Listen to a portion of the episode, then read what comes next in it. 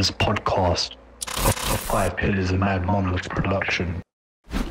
Assalamu alaikum wa rahmatullahi wa barakatuh, my dear brothers, sisters, friends, and the foes out there, and welcome to another episode of the Blood Brothers podcast with your host, Dilly Hussain.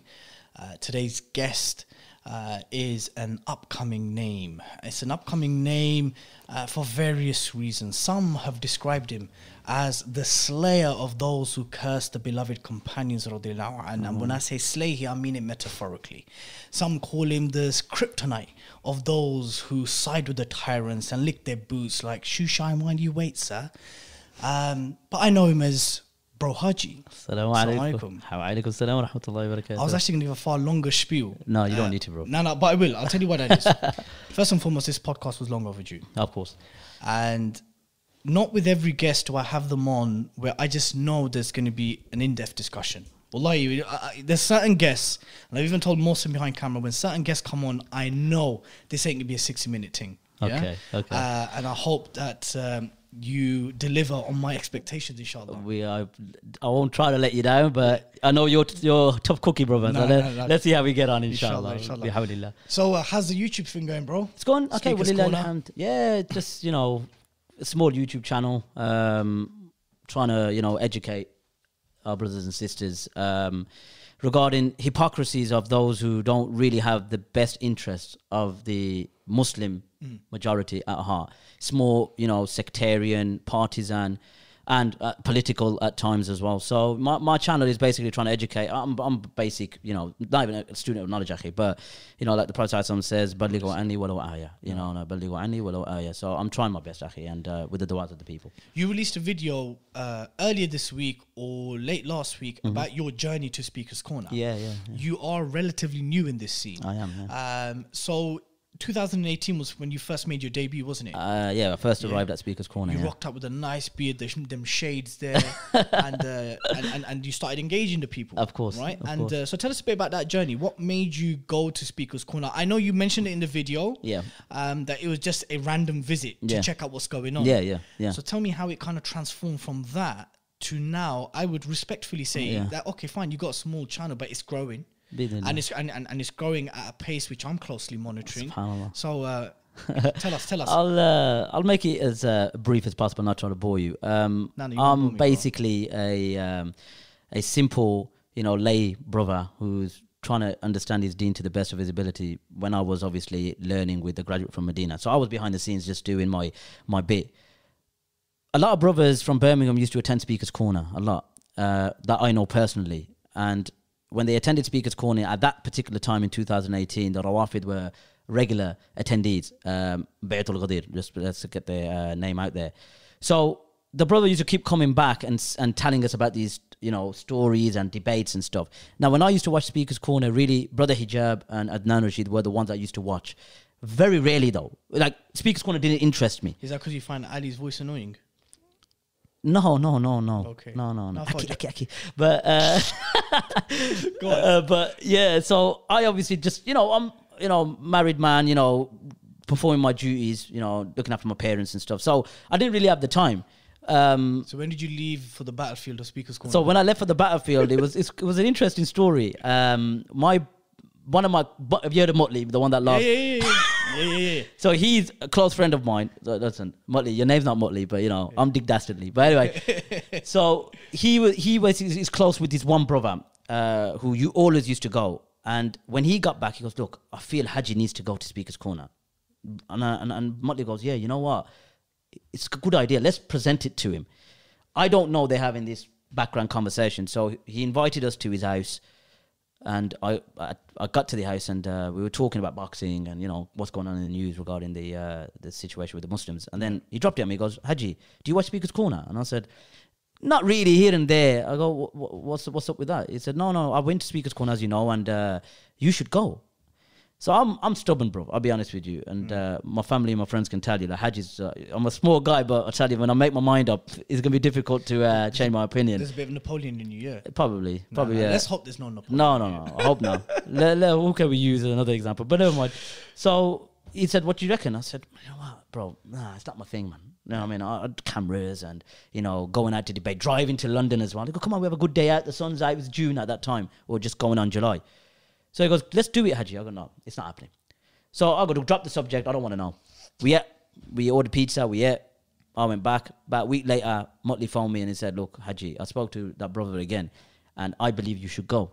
And I said, come on, Aki, look, I'm not, I'm not into this, bro. You know, I, want to stay behind the scenes. I don't want to come out. I just want to be a unknown. So what was it? So what was the main discouragement? Just being in front of cameras. Your intentions, Aki.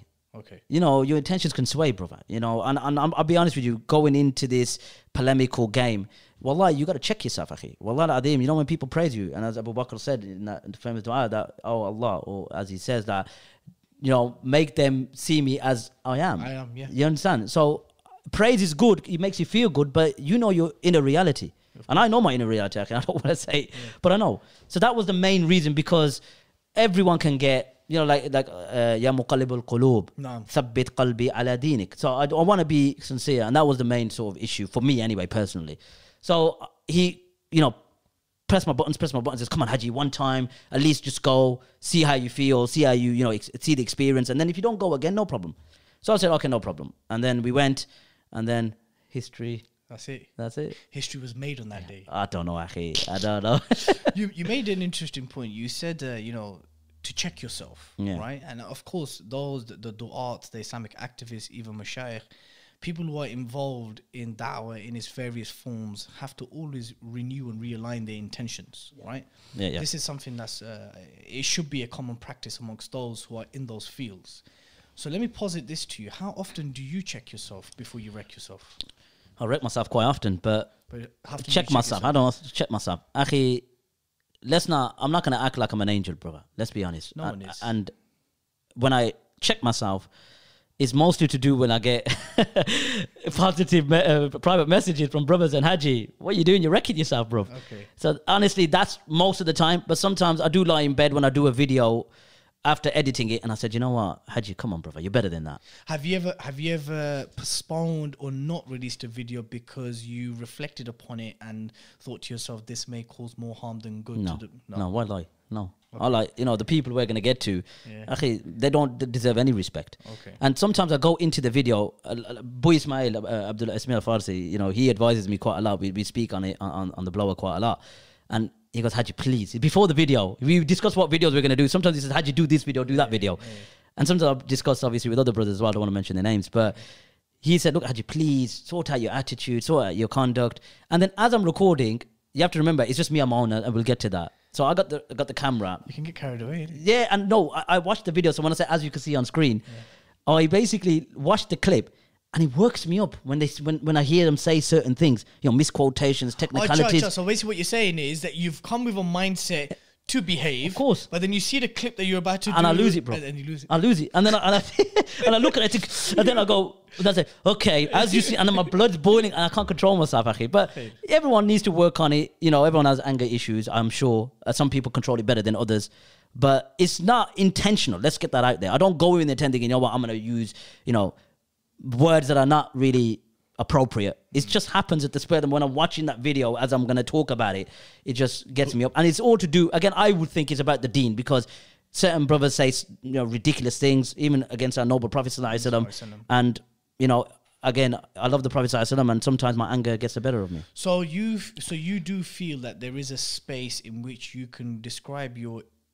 Muslim interlocutors as bootlickers and paymasters and airheads and robots and and, and, and, and and the minions of of Minions, all- trolls, freaks, gremlins, freaks. freaks, So bootlickers, waste papers. Can I carry on? So- so Can I carry on? Yeah, go, go drop a few uh, waste papers, you know, Jason, Freddy Krueger. Okay, so you so you feel there is a space for that. Hundred percent. I believe. Look, you know, they are the the worst when it comes to belittling the Muslims and using. Look, I'm called, and again, everyone knows probably it's no secret. Donkey of Birmingham. yeah, yeah, yeah, exactly. And the reality is, Akhi, these they use these words believing they've got religious justification. Okay, so we'll get to the bit about those who you have been very busy with engaging. yeah. Let us first kind of. So you got into Speakers Corner around 2018. Uh-huh. And then this kind of exchange began with another prominent uh, uh, Speakers Corner visitor by the name of Shamsi. Namti, oh, sorry, what was Uh, that? Shamsi. Oh, sorry. and um, and it and then what literally ended up happening from from because I've been following your progress and your development for the last few years uh, um, with admiration. Please. Yeah, with admiration. You- You're not, you're not putting in the comment section No, no, troll no, channel, no, eh? no, no. Donkey of Birmingham and Nah, nine to my face. Never that, never that, happened, never that. happened, no. Um, and, and and so it just basically became a kind of Shamsi versus Bro Haji kind of thing on issues which we are going to discuss in great detail Of course, later. of course, can't but wait. Tell, t- tell the people how that kind of started. a lot of people don't know this, and this is the first time I'm addressing this. Uh, and I think it's important that you know a lot of people know what really happened and what led towards this year and a half back and forth. I think of uh, silence you, son. But anyway, well, if you keep barking, I'll come back. But you're kind of silent at the moment. But what happened was a week before, or two weeks before, I think this was, Shamsi had an issue with Ali Dawah. Yeah. I remember this, and Ali Dawah can confirm this as well. He had a, a back and forth with Ali Dawah. I think um, Shamsi came out saying, I think this is during the time of the Christchurch uh, brutal attacks, yeah. and then Shamsi believing he's on cloud nine and part of the saved sect, uh, meaning the, the saved bootlicking sect, should I say? But he made it a clarification by saying, "I am not with Ali Dawah, etc., etc." And this is relevant, and I'll explain why later. So he did that video. Then I think a week later, he approached Ali Dawah in the park, and there was a whole back and forth, and uh, you know Shamsi being the aggressor and the Madkhali cult as they are. The week after, I came to the park, and Mufti Munir was there. Yeah. I remember. And Mufti Munir was there. And I didn't know Mufti Munir was going to be at Speaker's Corner. I knew he was in the UK and Ali Dawah and Brother Hijab were hosting him.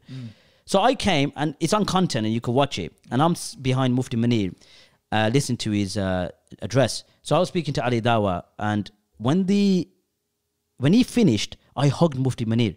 Now at that time, Mufti Munir doesn't know who the hell I am. Maybe he does now, but at that time he didn't know who I am. So I hugged him, took a photo with him. I'm speaking to Ali Dawah, and I was with Mufti Munir for about an hour. Shamsi was in the park that day, and as uh, Ali Dawah says, he made a sharp left turn. Didn't want to, you know, he was speaking about Mufti Munir, you know, behind his back, and when he finally came down, he didn't want to know, and he, he knew what, what was going to happen. So he's seen me with Mufti Munir, and he's seen me with Ali Dawah. He didn't debate Mufti Munir, and I went back to Birmingham. I had a discussion with the Shia, and I went back during that week, I think there was a, a big issue in Libya that, that that week coming, and I put up some posts about Sheikh Rabi' Yeah, because obviously uh, uh, Sheikh Rabi' al-Madkhali, he's got a mad, He's got, Khal- mili- mad, mad, yeah, Khaliqi, he's, got he's, he's- he's got his militias up in Libya. Uh, so, so- yeah, yeah, up the joint. Yeah, supporting the the war criminal Haftar. Um, so obviously, yeah, a lot- a lot's happening in Libya to, to actually show that that strand of thinking is actually not as apolitical as you No, think. no, and actually, very much political. let's be honest. Give them guns; they're no different from Daesh. Give them weapons. we'll get to that. Well, We'll oh, sorry, sorry, We'll I'm get getting to too that. getting carried away. But yeah, so I put up some posts um, regarding Sheikh Rabi' and Madkhali, and remember, me and Shamsi were cool. Like prior to that, me and Shamsi are cool. Like I used to shake his hand, and you know we used to have cool, casual discussions. Obviously, him being a boxhead doesn't really help. But you know, I no, actually, I'm gonna say as is. Unfortunately, I'm gonna say as is. But you know, we were casual. I knew he was a Madkhali all along, but because my direction and my reputations and my education was to give the Shia a bit of, you know, nightmares, should I say. I didn't really want to entertain an intra-Sunni debate, even though I knew he was a Madkhali Habibi. I knew it, but I wanted Sunni peace and Sunni Unity. unity. So I went back, and then Shamsi obviously must have got hold of those Facebook posts I made against Sheikh Rabi. And the following week, I went to the park, and this is where it all started. Shamsi was in the park, I was in the park. I didn't really speak to him that day, and I was speaking to some Shia. Adnan Rashid, we had debates with Bayatul Ghadir, and Brother Isa, Allah, Allah Yarhamu, uh, was with us, and we were obviously just having some conversations. So it's about six o'clock. This is the day before Ramadan, by the way last year, day before Ramadan, I remember. And my intention was to come now and don't come during Ramadan because, you know, engross myself in, you know, worship, etc.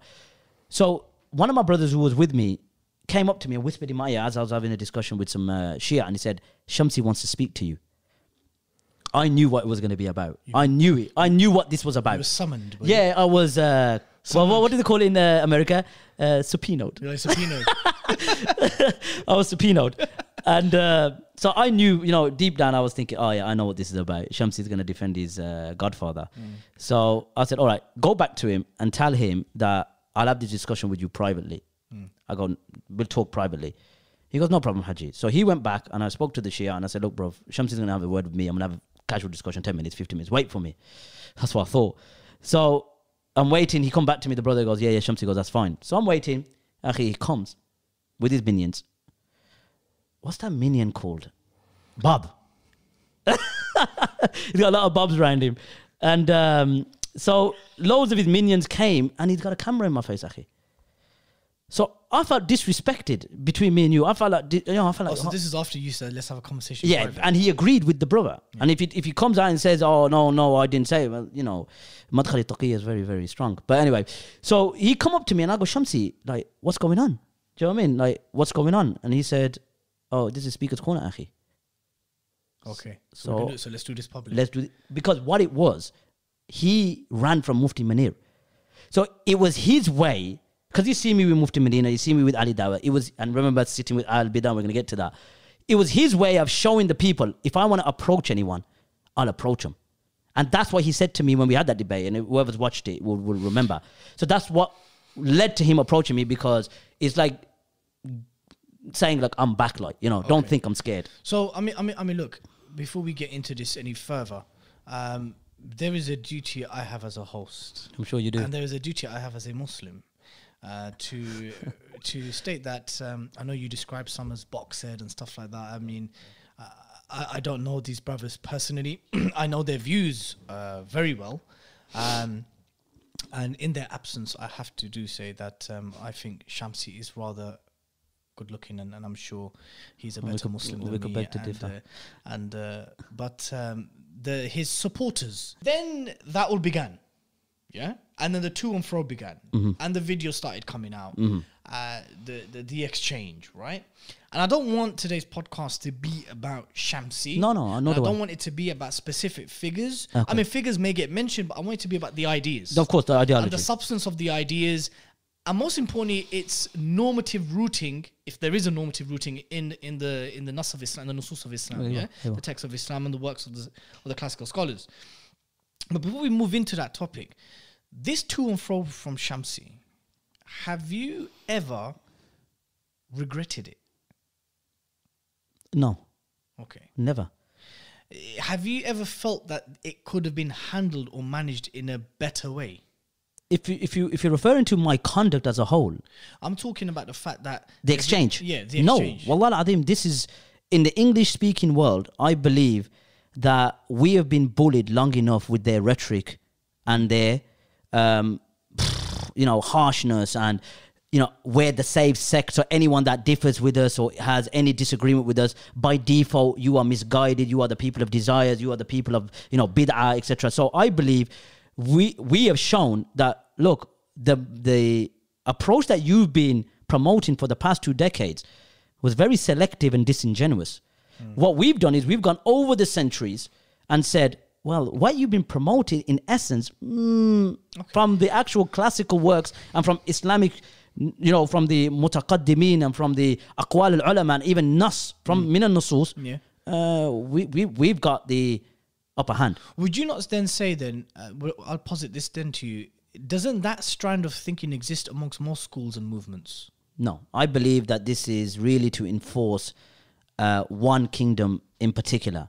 Okay. And the rhetoric, because rem- you have to remember, my dear brothers, that they spearheaded this methodology only because, and this is after the Sahwa, and as we'll get to that yes, later in the 90s. The, the, the first Iraq war. Yeah, the first Iraq war. So this is where it stemmed from because there was very, there was much a protest regarding a vo- certain. yeah, there was a vocal opposition to Americans landing Thank in, you. In, in, in, in, in a land which uh, the Prophet So said said- explicitly said that they can't be here. they can't be Jews and Christians. Yeah, they can't be Remove Christians. them. Yeah. Now, remember, when we're not, when- I don't want to sort of go into, you know, what this means and what's the shut out of this. Yeah, but yeah, what I mean is, military boots were invited voluntarily by the establishment, by the kingdom, to bombard, attack another Muslim Another country. Muslim country.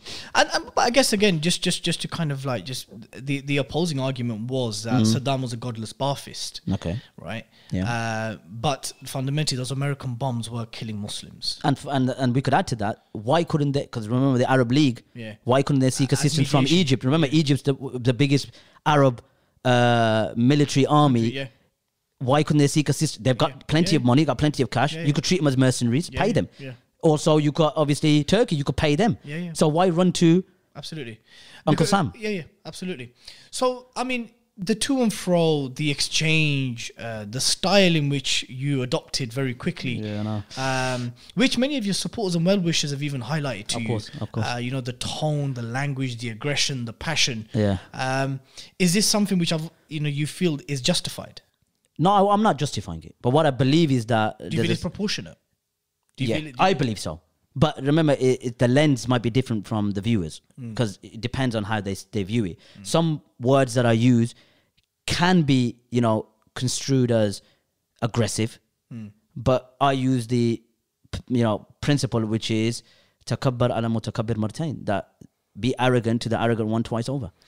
And with regards to, uh, so with regards to, um, is there has has the boat for reconciliation or any kind of reconciliation has that ship long sailed? But then I get the feeling that our brother Shamsi and those who come from that kind of strand of thinking are not too much about reconciliation. No, no, no, no. Actually, you want to be completely honest, and I think honesty is the best policy, like they say. For us Muslims to have unity, there's no unity with these people. There is no unity with But I these don't people. think they want unity. No, no, they won't because we are from from the from de- by default we are the people of innovation. So there is no unity. But from my side, because remember, I don't class them as innovators. I believe they're severely misguided and their methodology is flawed, and it's basically a bootlicking uh, methodology to suit. But you but you're not made tabdi on. No, I wouldn't because this is the, this is a haq of a Muslim, akhi. Whilst I believe that they carry a methodology which is subservient and bootlicking, and they are waste papers of the rulers. More, no, no. Let me, why am I saying rulers, akhi? Because that's what we're going to get to later. Ruler, most notably the Kingdom of Saudi Arabia. Ruler, akhi. And if you want to add, you know, another. C- C- no, C- no, that's what I mean. If you want to extend it, then you could add uh, General Sisi and you could add uh, Haftar, the CIA agent. Yeah, yeah, of course. So you see, it's politically motivated, Akhi. Mm, And under this principle, Akhi, people are, let's, re- let's call it as it is, Akhi, people are declared as innovators to the extent that they're similar to the Jahmiyyah, meaning those evil sects that sprung their, their ugly head in the early part of the Mm. Salaf. We're no different from them, Akhi. Do you classify yourself as a Salafi? No. Okay. What is your background? I'm uh, Hanafi uh, in fiqh, been you know taught in the uh, Dar al uh, and the madrasa system, being a Pakistani background, Okay. and I classify myself as an Athari. Okay. An Athari in terms of uh, adhering, yeah, Hanafi Athari, to adhering to the Athar. And in terms of Asma wa Sifat, then obviously I believe that we affirm. And again, this is now going into the aspects of theology, but. Hmm. Hanafi Athari. Why would I call myself a Salafi? That, that's a good question. Because the Salafi term. And again, people can say, well, if the Muslim name has been hijacked, then would you not call yourself? No, because Allah subhanahu wa ta'ala told us to call ourselves Muslims. Whereas Salafi, that is now, that's been connected now to a certain group. It's like a VIP exclusive But group. it is a broad spectrum. Of course, who speaks for Salafi? Yeah, akhi? because because the Salafi spectrum, I don't care if anyone ag- disagrees with me or agrees with me, it has everything from ISIS, Al Qaeda, Al Muhajirun, Mm-hmm. all the way to Al Maghrib. Yeah, but the then, truth. No, but, but yeah, yeah, and then the and then you got the Awnis as well. Yeah, yeah, yeah, you got the Awnis, you got the you got you got the Maghrib, you got the Sururis, you got the Ikhwanis. You, yeah, there's a whole spectrum. Who speaks for them? Yeah, who's it? You understand? There's a, there's a whole spectrum. There's a whole strand. You got a, you got a very a, a, a- jihadi strand in their mindset in terms of bringing about revival and change. Islam and- You've got those who are very quietist, but they're not actually quietist. It's a whole spectrum. No one speaks for Salafiyah. And i the term has been hijacked. Mo- notably, again, look, we are Not to be by the loudest one. the strive we are striving to follow the manhaj salaf this is no doubt about it no one would disagree with me or you on that we have to strive to follow the manhaj the methodology of the salaf as-salihin now the methodology of the salaf as-salihin which we're going to get to regarding the videos and what future videos I've got Yeah. believe you me they're not following the methodology of the salaf as-salihin they're following the methodology of those dirty boots of MBS and his likes. No, no, akhi, I'm gonna be, I'm gonna be honest. Why, why mince our words, akhi? And it's, it's, it's shocking for people to even, you know, can't, can't see past their rhetoric, akhi. And we've been doing this for a year and a half, and believe me, I could carry on. Do you feel that some people may not look beyond your rhetoric? Maybe by my attitude, but my evidences and my positions, which is in accordance to classical Islamic thought and positions, cannot be ignored. Akhi. You could disagree with me, and I'm sure you do in terms of attitude and many others.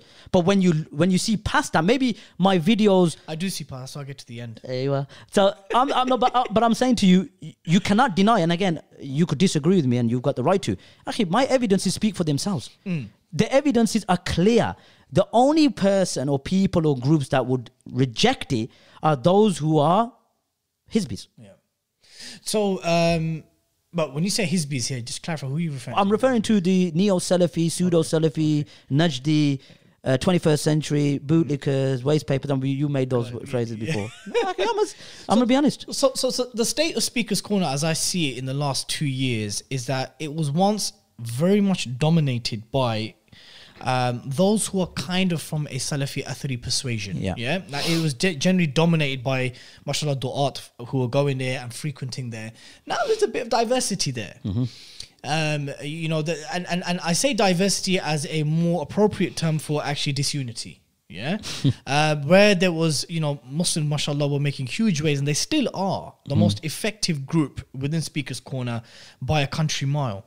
But now you do have, uh, you have very Shi'i groups, right? You, I've even noticed a few of those who come from the, uh, a Brelvi's persuasion. Um, I've seen some brothers from uh, a Deobandi persuasion uh, that are there, uh, and I'm seeing that intra-Muslim discussions is now becoming more and more. How productive do you think that is in terms of the broader vision of Speaker's Corner Dawah? I believe that Speaker's Corner, in terms of the Islamic uh, da'wah scene, it has a lot of diversity. And for me, again, coming from a Hanafi Athari background, I welcome it.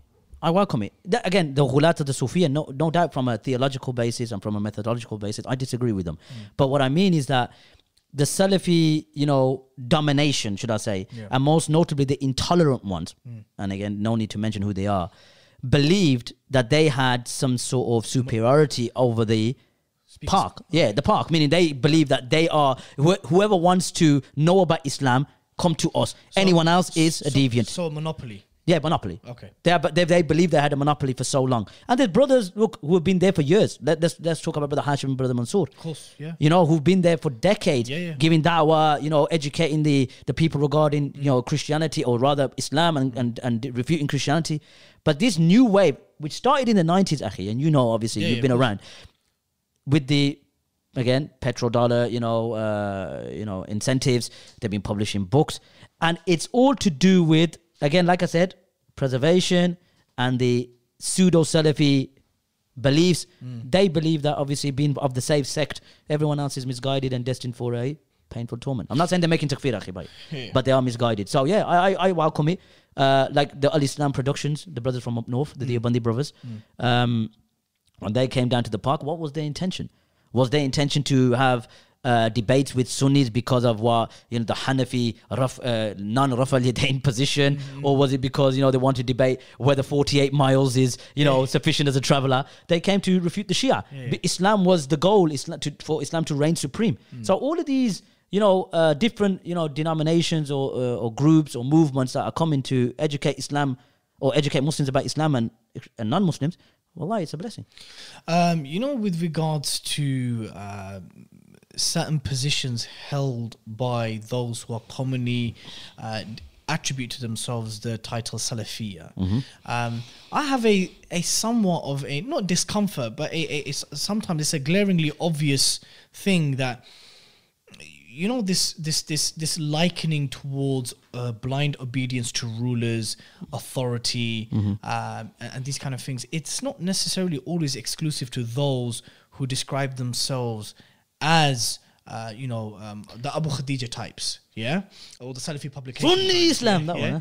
There's there's others who who who come from a similar persuasion Yeah. uh, who would say that yes we were we studied in Medina University Yeah. and you know we, we had a similar training Yeah, it's we studied the same books and those views still very much are present in various other versions of that Yeah. I don't want to explicitly name them No, you don't need to. You don't need to. um, but w- I guess what I'm saying is that this strand of thinking with regards to especially rulers, authority, obedience, Yeah, yeah, yeah. and and and kind of uh, tabdi, it, this exists amongst other Yeah, variations. yeah, Is yeah. And and the principle, look, that, that you we we touched on before, that who speaks for Salafis as a whole, and within the Salafi movement, even though principally they're the same, they've got cat fights between themselves, and we don't want to mention who they are, mm.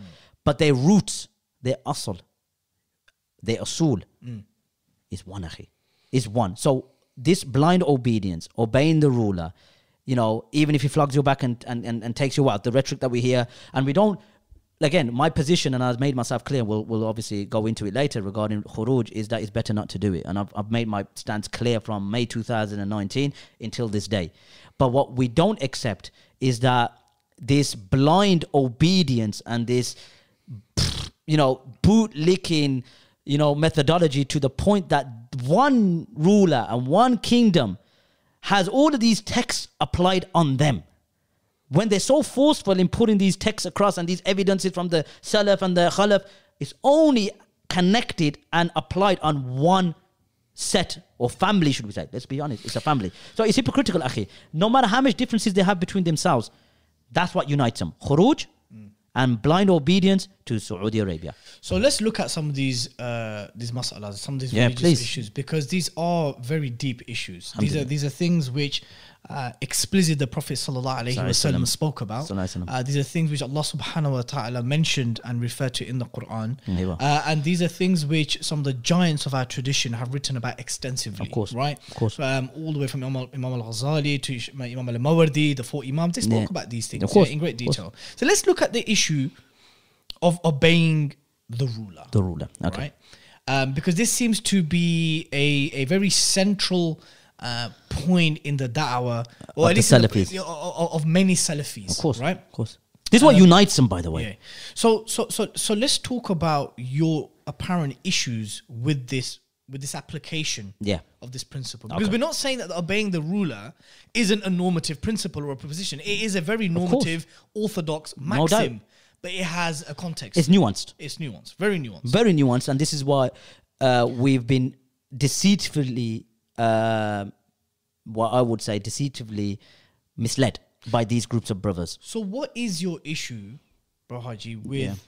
the obedience to MBS, the Saudi regime, Okay. or any or any un-Islamic but Muslim, yeah, Yeah, any yeah. Muslim ruler or Muslim government that is ruling by other than Islam, Okay. uh, without duress, Mm. um, you know, because I don't want to make it specific about Saudi because, but, but I, whilst I appreciate it's going to naturally gravitate towards that, It's gonna definitely pull- pull study. towards them, yeah. But but but let's let's have a, a generic understanding. Everything from Sheikh Hasina to Imran Khan to Erdogan to MBS, and I'm not putting them all on the same level. What about MBZ? Yeah, MBZ. Oh God, who's who's actually the real brains behind Wow, the MBS? yeah. yeah, the, the real string puller.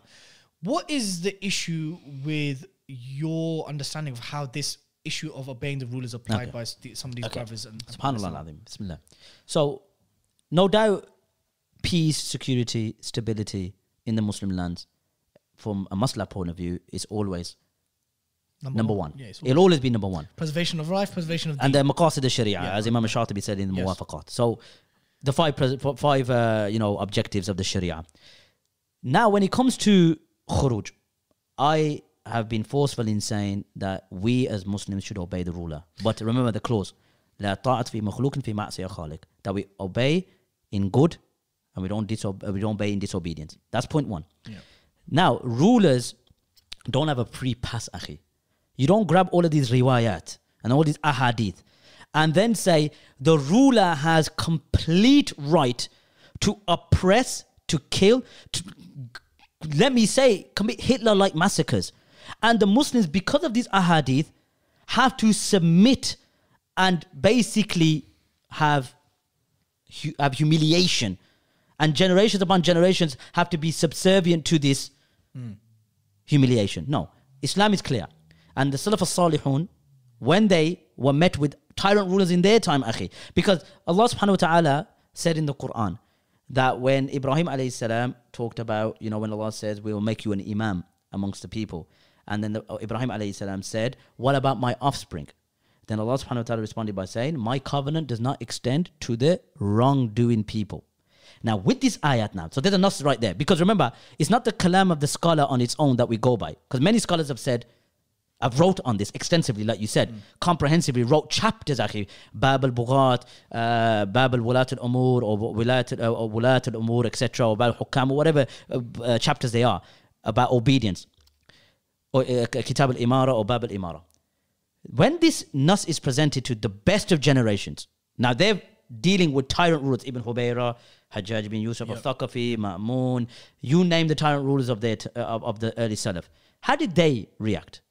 Now, you could say it's a mistake, Akhi, but when they've got nos, and the Prophet ﷺ said, من قتل دون ماله فهو شهيد من قتل دون عرضه فهو شهيد من قتل دون مدمته فهو شهيد Whoever is killed by defending his religion, his honor, his property, his a oppressed, martyr. is a martyr. a martyr. Now, giants, giants use this and it istidlal of these ayats. Now, you could argue they're wrong, okay, th- their understanding of it. But the presidents, by saying that there was ijma'a, this is now another thing we want to discuss. Ijma'a of the Salaf, when the Salafs rebelled in huge droves. because of what? Did they rebel because of power? Did they rebel based on, you know, they don't like a said ruler because he legislated or against them in one mas'ala? No, akhi. It was injustice and oppression. injustice and oppression and there's micro oppression and there's macro oppression we know from in the time of the salaf hajjaj al-yusuf al-thaqafi akhi they said if all the nations brought their fir'auns we just need to bring one hajjaj Yeah, yeah. akhi he was going around and slaughtering huge number of people he was. The early Salaf Akhi knew the deen the best. Their understanding of the deen is unparalleled to anyone you bring today, which you would call the giants of your time. Hmm. They rebelled in huge numbers. Now, I want to argue this. If they rebelled, does that make them Khariji? Interesting. If they rebelled, because you can't have one set of principles for us and say hmm. anyone that's Akhi, leave the action. Just by speaking, we'll get to that later. That would render you a Khariji. Now, if you've got a principle that anyone that rebels against the rules of Khariji, why ain't they? That's simple and straight. Okay, so let me so let me posit this to you again. Then, yeah. Okay, you just cited an um, an example uh, of Hajjaj bin Yusuf and, and, and the rebellion against him, uh, but there were also times in history, and I'm glad you mentioned that it is a very nuanced and Very. contextual discussion. 100%. There are times where we will find evidences from the Salaf uh, where there was rebellion, and you will find times where there was not rebellion. And those those from the Salaf who opposed those who did Was- rebel. Exactly. So, and this was clearly a difference amongst them. Khalas. Yeah. Difference of opinion. Yeah. And, and and I would even go as far as to say that even when um, Hussein radiallahu anh, when he decided to make his way to Kufa, there were there were companions that tried dissuading him. Of course. yeah, And I've done a video on that, and I'm sure you watched yeah, I have, and, and and there were some who dissuaded him. Um, that's not to say that the path and the reasoning was not just. It was. It was and, noble let, and and let's it was let's let's add this as well. Akhi. You you you eloquently presented that when Hussein radiallahu anhu, and there's and I've done a video on it. You could go watch it. You've watched it. 55 minutes. When Hussein anhu was in Medina, let's add this as well because because the reason why I didn't bring up Hussein anhu because they always argue, oh, you know what, Hussein radiallahu anhu made ijtihad. So why I mentioned the tabi'un is because now the texts are established and the ulama available, yeah. exactly they've now codified and they've got all yeah, these uh, ahadith from the companions and they were taught by them. When Hussein anhu was in Mecca, he refused to pledge to Yazid. He refused. Mm. Him and Abdullah bin Zubair. They left and went where? To Mecca. Yeah. When he got all those letters from the people of Kufa, Imam al-Dahabi wrote in his uh, Tarikh al-Islam, he said that Hussein anhu got martyred with 16 members of his Ahl al-Bayt. And he went out from Mecca to Kufa to what? To seek the Khilafah. Yeah, yeah. Now look, Yeah, he didn't go because Yazid didn't oppress. Remember the Battle of Harra, which happened after Mm. Yeah, the killing. Yazid wasn't what we call deserving of the Khilafah because Muawiyah anhu, basically because of his power in Sham, he was the Khalif after Hassan anhu conceded. But to get to my point is that when you mentioned they when Hassan anhu went out and many companions advised him not to go, you could go through all of those riwayat. Not one of them said, "Obey your ruler even if he flogs your back, beats your back and flogs your." So let's look at wife." hadith. That hadith about Hudayfa ibn Yaman Yeah. Mm-hmm. uh, mentioned in Sahih Muslim, um, where ba- basically the, um, the Sahabi he asked, O Messenger of Allah, we were living in an evil time and Allah brought us good, Mm-hmm. in which we live now. Will there ever be evil after this good? The Prophet ﷺ said yes. Uh, and he replied, and any good after this evil? Then the Prophet ﷺ said yes. And then the Prophet ﷺ went on to describe rulers after me will come who do not follow my guidance and my sunnah. Some of their men will have the hearts of devils in a human body. And then he went on to say, You should listen and obey them, even if the ruler strikes your back, takes your wealth, even still listen and obey. Yeah. Right? Now, if this hadith was presented, and it is very commonly cited, Very commonly. it is commonly cited from the likes of those who are of the thinking of Sheikh bin Bayah and Hamza Yusuf to everything from those who come Slaves to the rulers. yeah, you understand? And I want to make something very clear, which I said in a podcast with uh, Hijab recently, is that this political quietism, which is actually very loud. You know, when quietism is very loud, Yeah. and when apoliticism is very political, are. it's not restricted to uh, what's commonly known as the madakhila. No, no, it's not. It's not. It It's exists not. very much amongst the the mashayikh and the ulama, and even the, some of the kibar of the people of the tasawwuf. Tasawwuf. Yeah, um, but this hadith in specifically Mm-hmm. is cited. Yes. So why what is the problem with obeying the ruler, even if he lashes That's you back, back, even if he has hearts of the devil? What, what's what's the issue here? The issue here is actually the Prophet ﷺ, and we go to the books of the ulama too, obviously, get, uh, get for their explanation from the Shara, and Imam Nawawi presents this, and even though there's there is comment upon this statement, فَإِنْدُورِ بَدَخْرُكَ فَأُخِذَ مَالِكَ Dar Qutni said that uh, Abu Sallam lam yasma al-Hudayfa. Hmm. So there is kalam on this statement. But yes, Imam Nawawi says, and don't get too excited, he does say the matan is sahih. So now what we argue here is that, yes, the default position, and I've conceded numerous times over the year and a half, that it's better to obey your ruler. Okay? It's better to obey your ruler. Send someone to advise him to stop his oppression. Now, Imam al-Dahabi, subhanAllah, believe it or not, akhi, Imam al-Dahabi, when he places all of these ahadith of obeying your ruler, you know what chapter he places it under? Bab al-Qital or Bab al-Qital al-Baghi. The chapter of fighting the, rebels. yes. Now, if this was clear cut haram, Yeah. you cannot rebel. So remember, the Prophet ﷺ said what? فَإِن دُرِبَ دَخْلُكَ فَأُخِذَ مَالِكَ Even if he flogs your back and takes your what? Has he mentioned anything about killing? Yeah. No. No. No. It's restricted to two injustices. Flogging your back and taking your wealth. Sheikh Dadu explains this and he says, bihaqqin. Meaning with a right. So if he flogs your back, applying the had. If he takes your wealth, taking the zakat. Okay. So let me then posit this back to you. Go for it. from my research, I found, and, and through my experience in in dawah and engagement with brothers uh, from this engage from this background and persuasion, even those who commonly cite these kind of things, um, I find that uh, many of the classical scholars, uh, when they talk about these um, hadiths, it's nearly always to do with khulafa. There you go. Yeah? You took the words out of my mouth, brother. And, and and let's be very clear about something as well. And this is something that I don't mince my words in when I say this.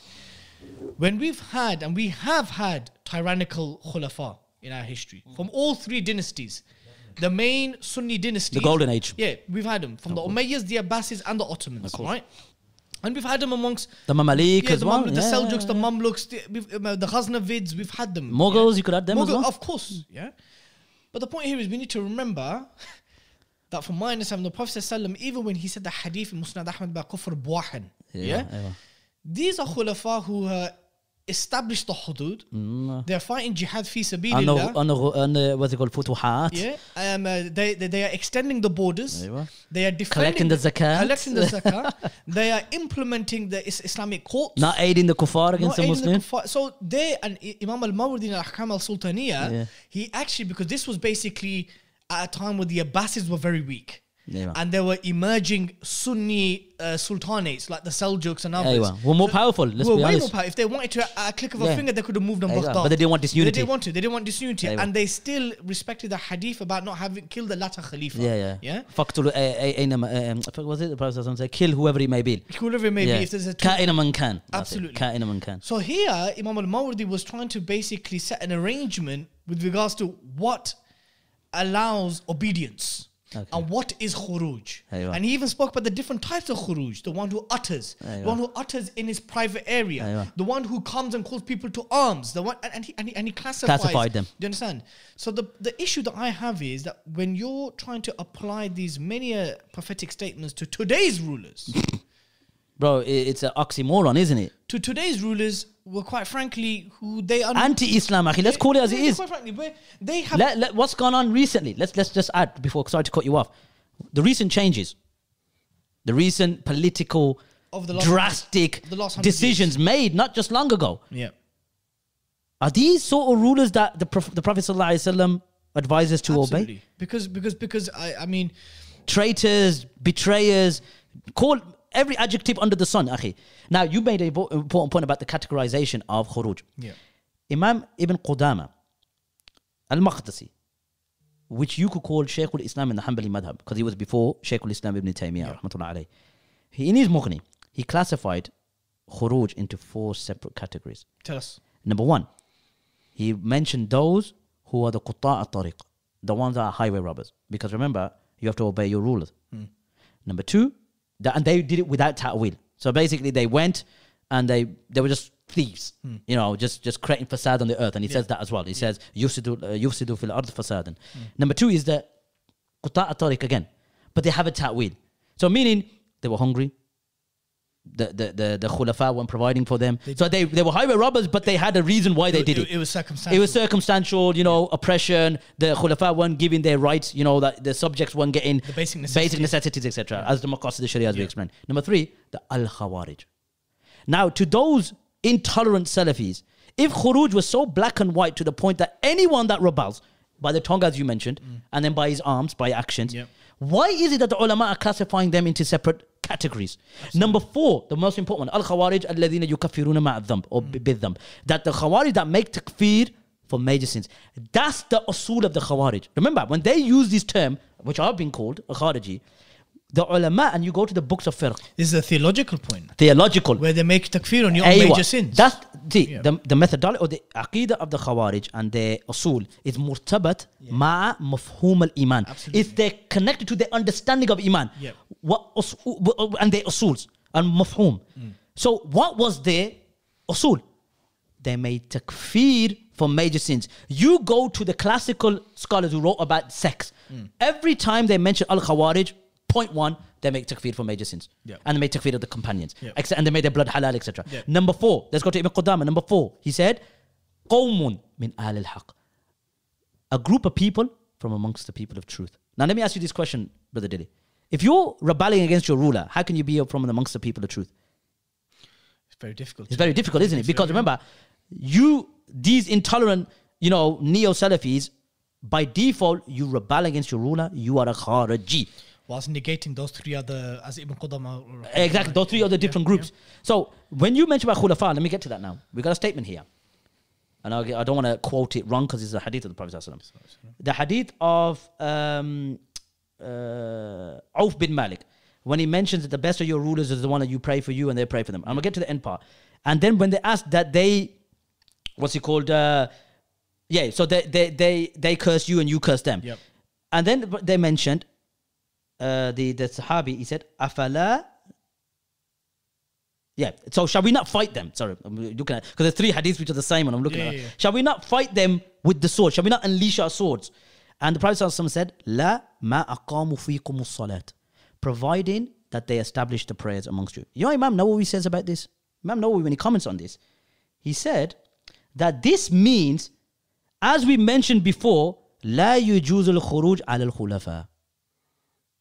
al khulafa And then what he mentions, he says, not because of their sins and their oppression, providing they do not change the qawaid of Islam. Spot. Okay, now and let me let's ask this: What did you mention about the zakat, about the futuhat, about various elements that the, the ruler... There, there are shari'i conditions. There Aywa. are shari'i conditions which is very much mainstream and normative within Sunni theology and, and within the four schools is that obedience to a ruler is caveated on certain things. Of course. And the ruler, I remember when, when our ulama were writing about this stuff for 30, they're only talking about in the context of khilafah. They, they didn't think of an alternative it was unimaginable that there would be any system other than a khilafah for the Muslims to rule. by. Let alone 57 plus nation states that are ruling by other than Islam. Where the, where the flags that they're using are coined by the colonizer. Let's Exactly. put that So out there let's as even well. put that discussion aside. When that when, when when when the giants were speaking and writing about this stuff extensively, they always spoke about these issues, right? And this is why even I mean, let's even touch upon a bit of history here. Let's do that.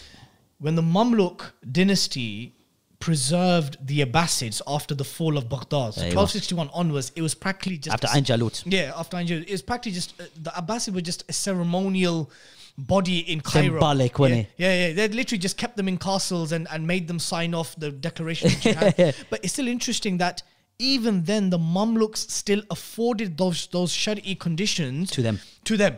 Never. You declare when we go out to battle. Aywa. When there's a new law implemented, it will be signed off by you. When Ram- the, the moon of Ramadan and Eid is cited, you announce Yeah, it. you, or you lead the Jum'ah Or you Salat. lead the Jummah. So these are still very, very specific things, yeah? Aywa.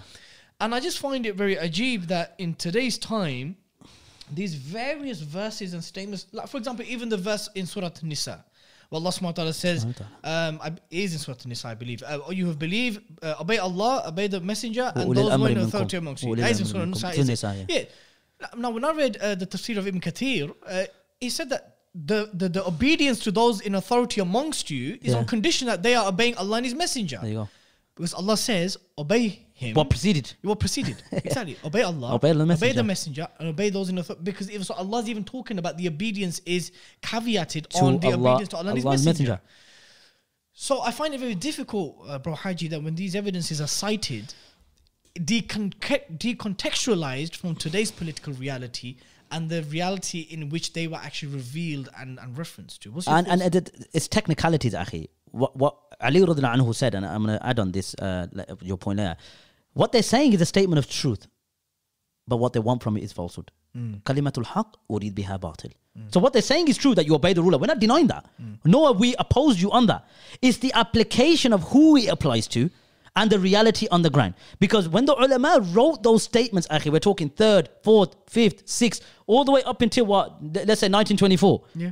Who were they? Who were the rulers? Who were the sultans? Who were the umara? They were khulafa. Now we add on that as well. You mentioned about the history. 1258, 656 is when the sack of Baghdad happened. The I think it was Mutawakkil got killed. No, Yes. was it Mutawakkil? yeah, Mutawakkil got Mutawakkil- Mutawakkil the third. I the third. He I got think. trampled on on the horse. Yeah. There's no khilafah. There's no uh, khalif no more. There's no khulafa. It's gone. Mamluks, I mean, the Mongols stretched from bloody Mongolia all the way, and they took Lebanon and Syria without a fight. When they find out what happened to the people of Baghdad, Yeah. where over one or two million people got slaughtered, they go, you know what, we don't want this. Mm. Leave that. The rulers at that time were the dynasty of Salahuddin al Ayyubi rahmatullah alayh. And his offspring weren't really, weren't, didn't really live up to his name. Mm. The only one that was, I would say, that who lived the legacy or carried the legacy was Najmuddin al Yusuf bin uh, uh, Ayyub in Egypt. Yeah. And he fought the uh, Crusaders in the Battle of um, Mansoura. Yes. Who were the soldiers at that time? They were the Mamluks, the foot soldiers, Baybars, Kotos, and, Yeah, and, and, yeah. and that particular uh, strand or those, those those group of people from the Caucasus. You notice one thing, Akhi. Did he declare himself to be a Khalif after? No. Because why? The, the, the, we had enemies at our doorstep. So the priority was to preserve the the the thughur, meaning the, the borders. The lands. When the Mongols wrote, then, then obviously Najmuddin passed away, his wife took over Shajar Dor, and then obviously his son Yep. was young. Yep. Who was the ruler, uh, who was the scholar at that time? Ibn uh, Al-Iz Ibn Abdus Salam. No. Al-Iz Ibn Abdus Salam. What did he say? He goes, this kid here, he's too young to rule. We've got the Mongols whose empire stretches up, probably was about 70% of the known world at the time. They even got to Poland, believe it or not. yeah, yeah. Kotos took over. When he defeated them at Ain Jalut, did he declare himself to be a Khalif? Course not. No, he didn't. So, what do you say about those rulers of today who, are, who own a por- portion of a land and you're applying these prophetic narrations on them? Bro, my dear brother, the same the same can be applied to Alp Arslan, the same can be applied to Salahuddin al Ayyubi. Salahuddin al Ayyubi, bro, could have declared himself Khalifa anytime. Anytime. Anytime. Anytime. But he wasn't. But his his his his theological loyalty was always to the Abbasids, and he knew how useless they were at the time. Exactly. Do you understand? And just a historical correction: the, the Khalifa who got trampled by the horse by the Mongols was Muta, uh, Mustasim. Mu'tasim. Yeah, I thought it was. yeah. Mustasim.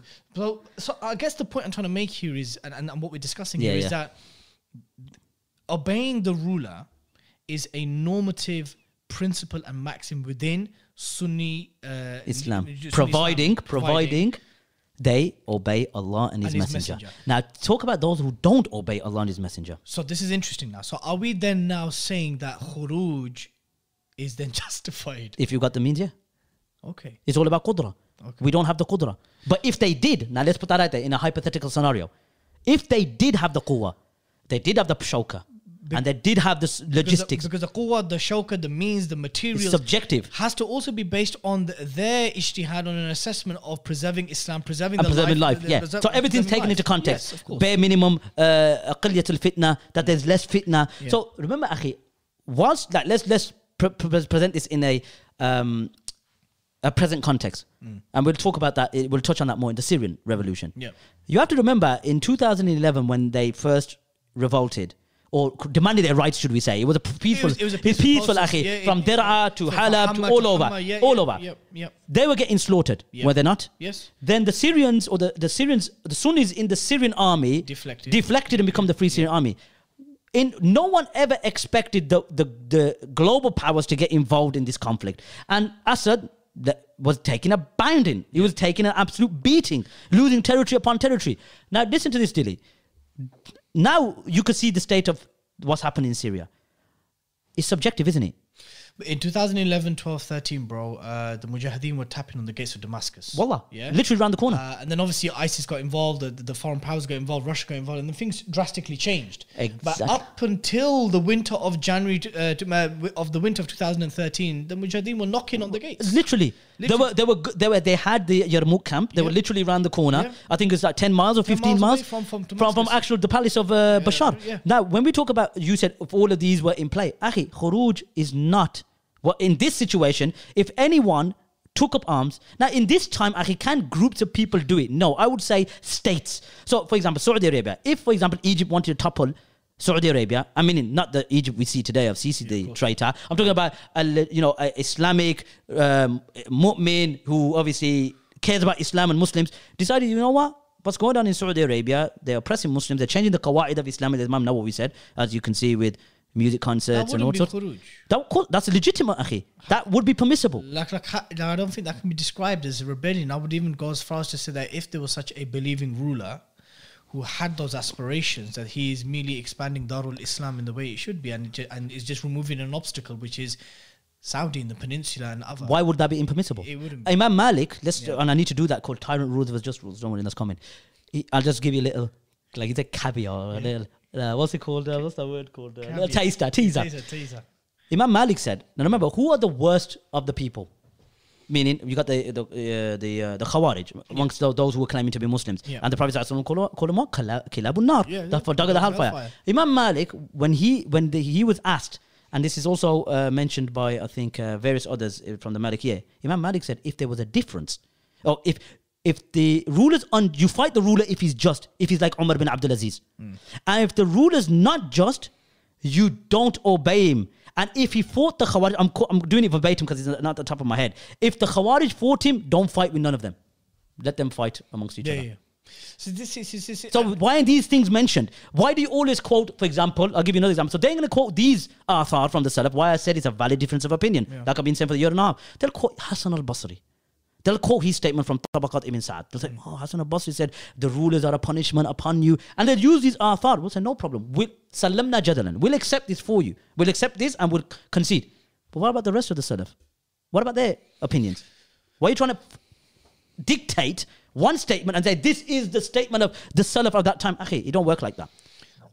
What's your thoughts on the um, on the hadith about the one uh, the ruler who commits kufr wahan and therefore that justifies uh, uh, an rebellion or or, be, or being held to account materially, um, because again, you know, kufr wahan is something which uh, a lot of people, uh, you know, when I've engaged them, they, they don't seem to uh, specify what this means. And if my if I'm under, if from my understanding again this hadith is again talking about an Islamic ruler No who, who has who has committed kufr war. Yeah, and I guess the difficulty that I'm saying is that people. Are, I mean, look, my views on stuff is very clear. Uh, over the course of seven eight years, I've made my views on the regimes and the rulers of today's world very clear. So you're Khariji, basically. Yes, yeah. I mean, I've been labeled that time ago. But the point here is that I, I do not see any of them as legitimate Islamic rulers as it has been explained in great detail by uh, the ulama and, and even the Sahaba and so forth. As per Islam, I would as even per go, Islam, yeah, you, you understand. But that doesn't that, that shouldn't be equated with and that shouldn't become synonymous to rebellion. Because if that was the case, we would be supporting uprisings left, right, and center. Exactly. Um, another important point I guess I want to make is with regards to this issue of kufr wahan, how do you understand that hadith? Uh, the hadith that's from Ubadah bin Samit, Yeah. and uh, he mentioned that bay'ana Rasulullah sallallahu alaihi wasallam ala sami wa ta'a. Yeah. So we obey the Pro- we we pledged with Islam Yeah. to listen and obey in good times, in bad times, and in you know in times of distress, etc. Then it says illa taraw kufrun bawahan, in- except when we see clear kufr. Now, bawahan means, and it says from as as is min عندكم فيه burhan, like from Allah. So it has to be proof from the Quran and the Sunnah. Sunnah, yes. Okay. Now, kufr, when a ruler rules by Islam, okay, we live in the UK, so obviously we live in Darul Kufr. Hmm. But just say hypothetically now, in a Muslim state that is colonized and occupied, which we've had, even though the majority of the population is Muslim, is, Darul Kufr Yeah, al kufr. because this Istola, they've they've taken it over. So even you can argue that all right, when the occupiers, like Palestine, for example, But, but, but let's even give it look. When the Ottomans were minority rulers in uh, the Balkans, that was Darul Islam. Darul Islam. Because the authority was in the they hands of the ruled by Islam. Whereas a country can be 99% Muslim with a Muslim ruler Yeah. and still be Darul Kufr or Darul, um, the, the Darul because Harb. he could Yeah. be implement or for example a ruler that is becomes a murtad for example i'm not going into takfir but Gaddafi, for example, let's let's talk, his- and, and even from your scholars, you know, Bin Baz, Allah yarhamu, With- with his when he uh, Saddam, Yeah. Now, was Iraq Dar al-Islam or Dar al-Kufr at that time? That's what gave the legitimacy Yeah. for Yeah. bombarding Iraq Yeah, because he Dar, al- he's Yeah. a Baathist, He's a ba- godless Baathist. Yeah, he's a godless Baathist, uh, uh, Almani, etc. Almani. So now the situation is kufr and bawahan. Many of the Salaf, or some of the Salaf, should I say, made takfir on Hajjaj. Really? Yeah. Ibrahim al-Nakha'i made takfir on Hajjaj. Tawus made takfir on Hajjaj. Um, who else made takfir on Hajjaj? Uh, Sha'bi. Did they cite that hadith when they, when they did that? No, they go, uh, he's kafir. Like he goes, uh, he believes in Taghut. He's kafir. And Qadi Iyad, listen, this is what I'm trying to get to now. So now we've got president from the Salaf who made takfir on him. Some didn't. And that's kufr ijtihadi. Maybe they saw something from Hajjaj because they were from Iraq. Yeah. Hassan al-Basri was from Basra. Yeah. So maybe he didn't make takfir of him because of the impediments of takfir, the mawani'. Hmm. So he didn't. But some of the Salaf did. So there's president. So takfir is not synonymous with the takfiriyun. If there's clear kufr that is fallen in and you're aware of it and you've done bulugh al-hujjah, iqamat al-hujjah, who says this is now connected and is entwined with the takfiriyun? You can. Yeah. Qadi Iyad said the reason why, listen to this, is very important. What we're getting to about 99% Balkans, etc. Yeah. Qadi Iyad, and go check Nawawi Shar. You quote Nawawi, but you know, you, you conveniently miss this out. Nawawi said, Qadi Iyad, one of the Maliki scholars, said, Don. The reason why they made takfir of Hajjaj was not mujarrad because of his sin and oppression, Mm. because he changed the Sharia. Yeah. So it's to do, it's, it's to Do do you see that? Do you see, see the Yeah. point here I'm trying to raise? Uh, acts and legislation. It was, it, it, it it's was- connected. Yeah, it's connected. Now you could say, oh, you know, then they'll come up with the argument that who says kufr, duna kufr. I don't want to get to that. Hmm. But we're talking about the salaf who made takfir. Some of the salaf didn't make takfir, but they rebelled due to his dhulm and his injustices. Yeah. But there were some from the salaf that made takfir on Hajjaj because he changed the Sharia.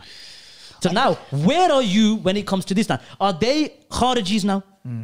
Stick by your principles now. So I guess I, I guess the point I, I guess what I'm exploring in this discussion with you is that my brother it is it, this this issue of obedience and khuruj and rebellion and stuff. It really isn't black and white. It's not, akhi.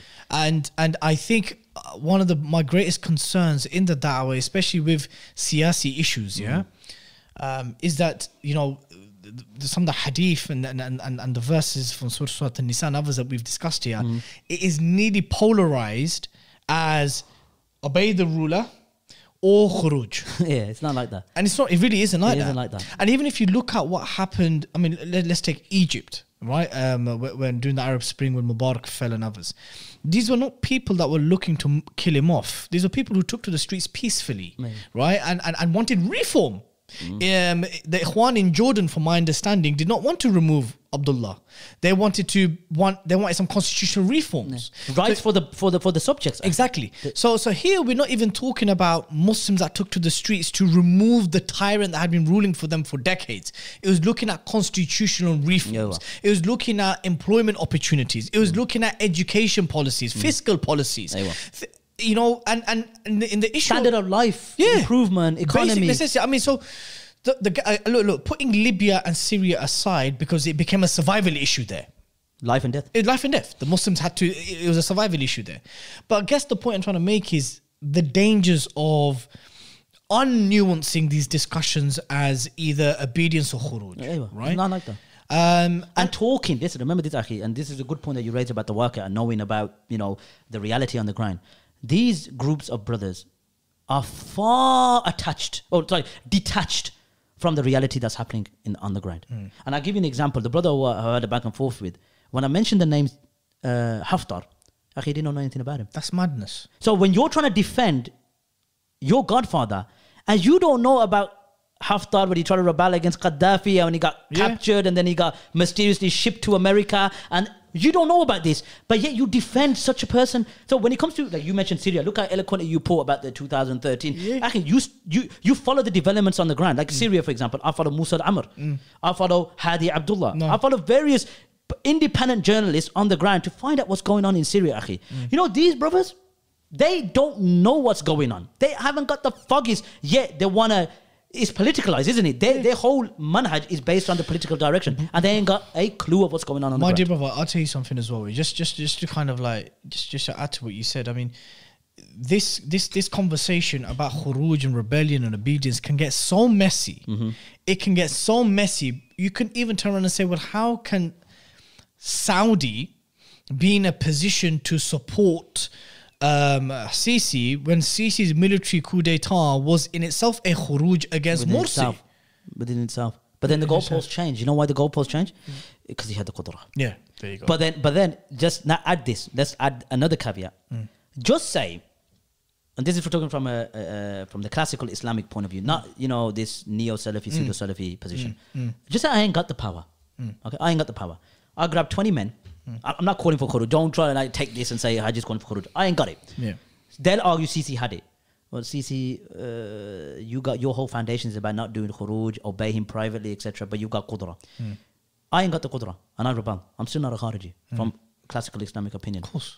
I'm, a, I'm, I'm from the Baghi. I'm Yeah. from the Bughat. Yeah. And even with the Bughat, they even said that even even that's got classification. that's got classification because they said even if you try to take Ghazali said it. Yeah.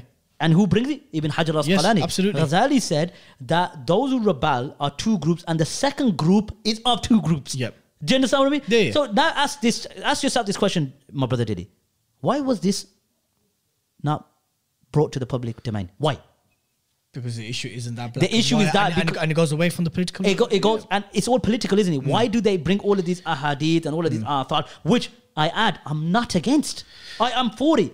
But why are these different other opinions that are valid differences, which according to Islamic texts with the ulama's understanding from the different madahib, agrees with us? But you've been disparaging Muslims based on criticizing the ruler by just your tongue.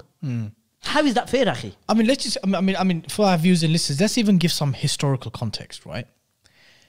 When the Umayyads were overthrown by the Abbasids, and, I, I've written an extensive piece in Islam 21C. It's called um, "Understanding the Caliphate Between romanti- uh, Romanticizing and Cynicism." So here I spoke about the Abbasids. They they did khuruj against the Umayyads. Yeah. What is that yeah, it's yeah, it's khuruj. but- once they had removed the Umayyads and established themselves through force, because we can't say what they did was prophetic, but the, the thing is, they did it by force. They established themselves, and Ahl Hali wal Aqd and all the entities Yeah. gave them the bay'ah. Yeah. When the Ottomans defeated the Mamluks in Marj Dabik, Cairo. yeah, in Cairo in 1517, Yeah. people need to understand that between 1453, actually not 1453, between 1299 to 1517, the Ottomans never said they were khulafa. Once they had defeated the Mamluks, forcibly abdicated Mutawakkil III, Took him to Istanbul. took him to Istanbul, gave him a, not a bad soul living, basically stuck it on him, and then they uh, uh, announced Sultan Khilafah. Was it? Sultan Salim Yavuz, rahimahullah. So the, so the point I'm trying to make here is that here we have some very rich Islamic, um, you know, historical examples of where there were khuruj.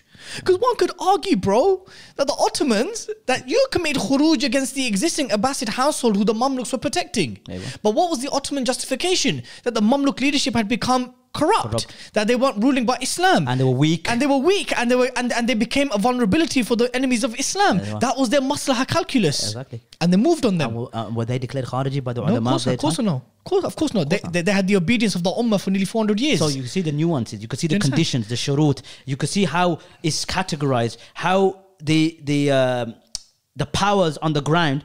Meaning, do you think the Uth- Uthmaniyun didn't have ulama with them at the course they time? Course they did. I'm just saying, let's throw it out there. Oh, they weren't pseudo Salafis, let's put it that way. But they didn't have it. They weighed their, their, their pros and cons. Okay, you know what? There's the Crusader. Because remember, um, the, the Crusaders were still not going on as they did But, before. there, but there's still excursions by the but the by Russian by- Empire, Yeah, then Russian you had Empire, yeah. obviously yeah, you, yeah, had, yeah. you had threats. The, the Islamic Hudud was always being threatened. Yeah. So, Always. So what what do you do? So the Ottomans made a calculated decision. Said, you know what? Or even if just say they did it for empire, just just throw it out there. It's, khuruj, regardless. Mm. They did it for Islam. You could say, oh, but they did it because they did it for Islam. But no, just say throw it out there. They just wanted their power. Yeah, yeah, Khalas, yeah, yeah, from a secular point of view, it's not even khuruj. No. No. And even if we were to say the Abbasids who removed the Umayyad, which is far earlier on, and we would have to assume that around 750 Gregorian calendar time, that they had a far more richer understanding because it was much more closer to the time of the Salaf, right? That even when they removed the Umayyads from power, that was a that was khuruj, bro. Do you understand? Shall I give you some classical opinion on this? Like you were talking, we're talking Go on the go on. topic. This is uh, Al Mughni, uh, sorry, Mughni Al Muhtaj by Ibn uh, Al uh, Al Sharbini. Sorry, Mm. and I'll just translate it. He says the rebels. Now we're talking about the rebels because we're on the topic of the Ottomans going out and taking over the Mamalik at the Yeah. time. He says the rebels are those Muslims who have gone against the head of state, even if he's oppressive, and the rulers are just, according to Al Qaffal. However, Ibn al Qushayri transmits from the majority of the Shafi'iyah, because Khatib al Sharbini was Shafi'i. Yeah. He says the majority of the Shafi'iyah transmit to the majority that which is in Ar-Rawda, meaning Imam Nawawi's book, Yeah. that the rebels, okay, that they are rebels only. Listen to this: if the head of state is just. So what if the head of state is not just? I'm just, it's not. They're not rebels. It's not rebels. They're qawmun Yeah. al al-haq, Yeah, the- like I mentioned good- before. the good folk. Let's carry on. He said, likewise, this is a criteria, like we just mentioned, in al um, which is my, my, my Imam Shafi'i. Yep. So now we got president from the Salaf now. Yeah. Let's carry on. The evidence now about Khuruj now. This is Imam Nawawi. This we, we want to be transparent and we want to be very fair. Yeah, of course. In our transmission. Of course.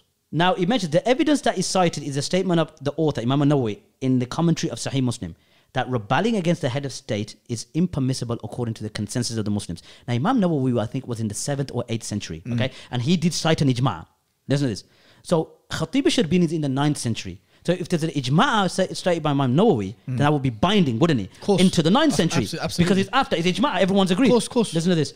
Rebelling against the head of state and fighting them is impermissible according to the ijma' of the Muslim, consensus of the Muslim. However, this consensus has been disputed. Why? So it's disputed. But why is it disputed? Because of the rebellion of Al Hussein against Yazid Boom. and the rebellion of uh, uh, Zubair against the uh, Abdullah bin Mar- Ma- uh, Abdullah uh, Abdullah no, sorry Abdullah bin Zubair against Abdul Malik bin Marwan, and they were both supported by a huge number of the Salaf. There you go.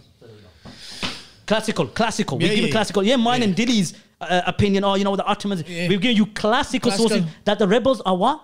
Are only rebels if the head of state is Is just. just. So why if he's not just? Yeah.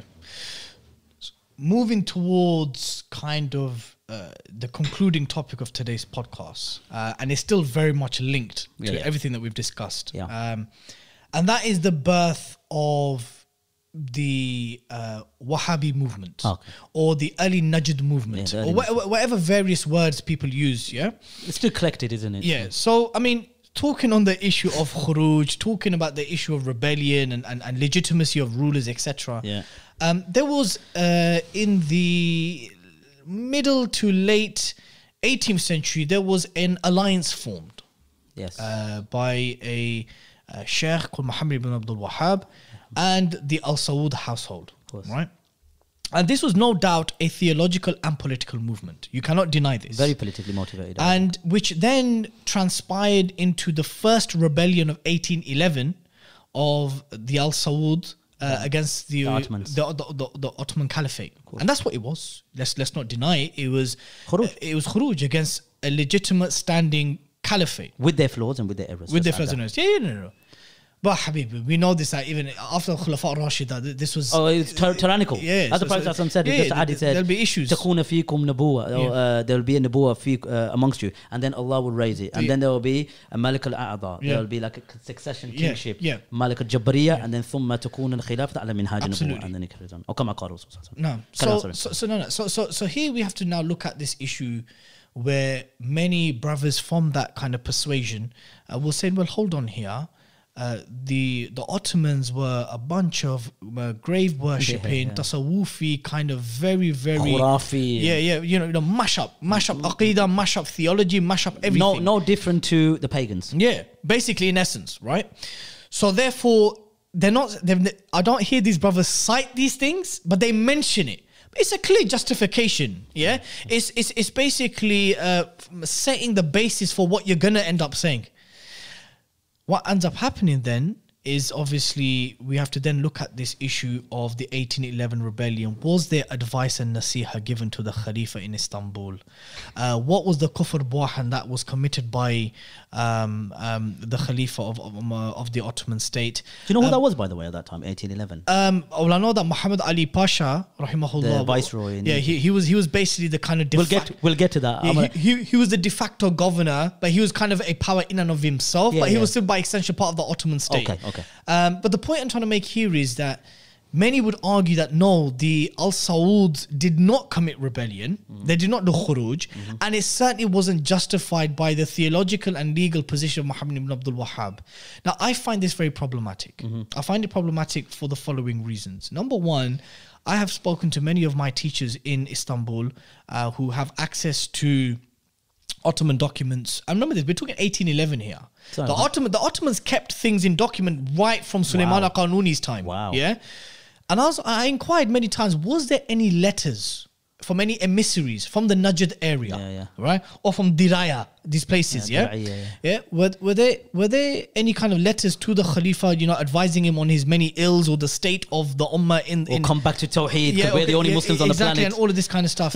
Wallahi, they couldn't find nothing. there you go. There you go. There's nothing on record to say that emissaries or letters came as nasiha and advice From the from, Najdis. from, the, from the Najd area, Yeah. telling the Ottomans to fix up. Number one. There you go. Number two, what then? So no Bulugh al-Hujjah. yeah. So no, number two, what also then justified the many raids that took place against the Hujjaj who were coming from Cairo, who were coming from Asham, who were coming from Istanbul to make Hajj, and they were murdered. Their women were taken as slaves. These are Muslims. Muslims. Yeah. Because why they were grave worshipping. Um, uh, yeah. So let's have that discussion. Let's have that discussion. And then you know what? This is going to be the icing on the cake. And and, it, and a lot of people ain't going to like what I'm going to say because we've been fed a narrative which, all due respect, is covered with distortions and hypocrisy. Number one, Muhammad ibn Abdul Wahhab himself, and I take his work in terms of creed, you know, the basic uh, theological position that he had, I, I agree with. But from his methodological position in terms of takfir and how he went like a warlord, there's, you know, there's no other word to describe it, was no different than the phenomenon of Daesh that we see today. And he set That's a big claim. it's a massive claim, and I stand by it. We'll assess that in a bit. We'll, we'll assess that. So let's now go back. Um, I'm sure you got time, my brother. Did he? I do. And uh, For you always. Pop another coke for me, and Yeah, we'll. Uh, for uh, you. that would have been For you always. Go on. um, so let's start up and let's go into the early life of Muhammad bin Abdul Wahhab because we've got a lot of time. Let's now fast forward. Let's present context, which they don't do, and we're going to do that today.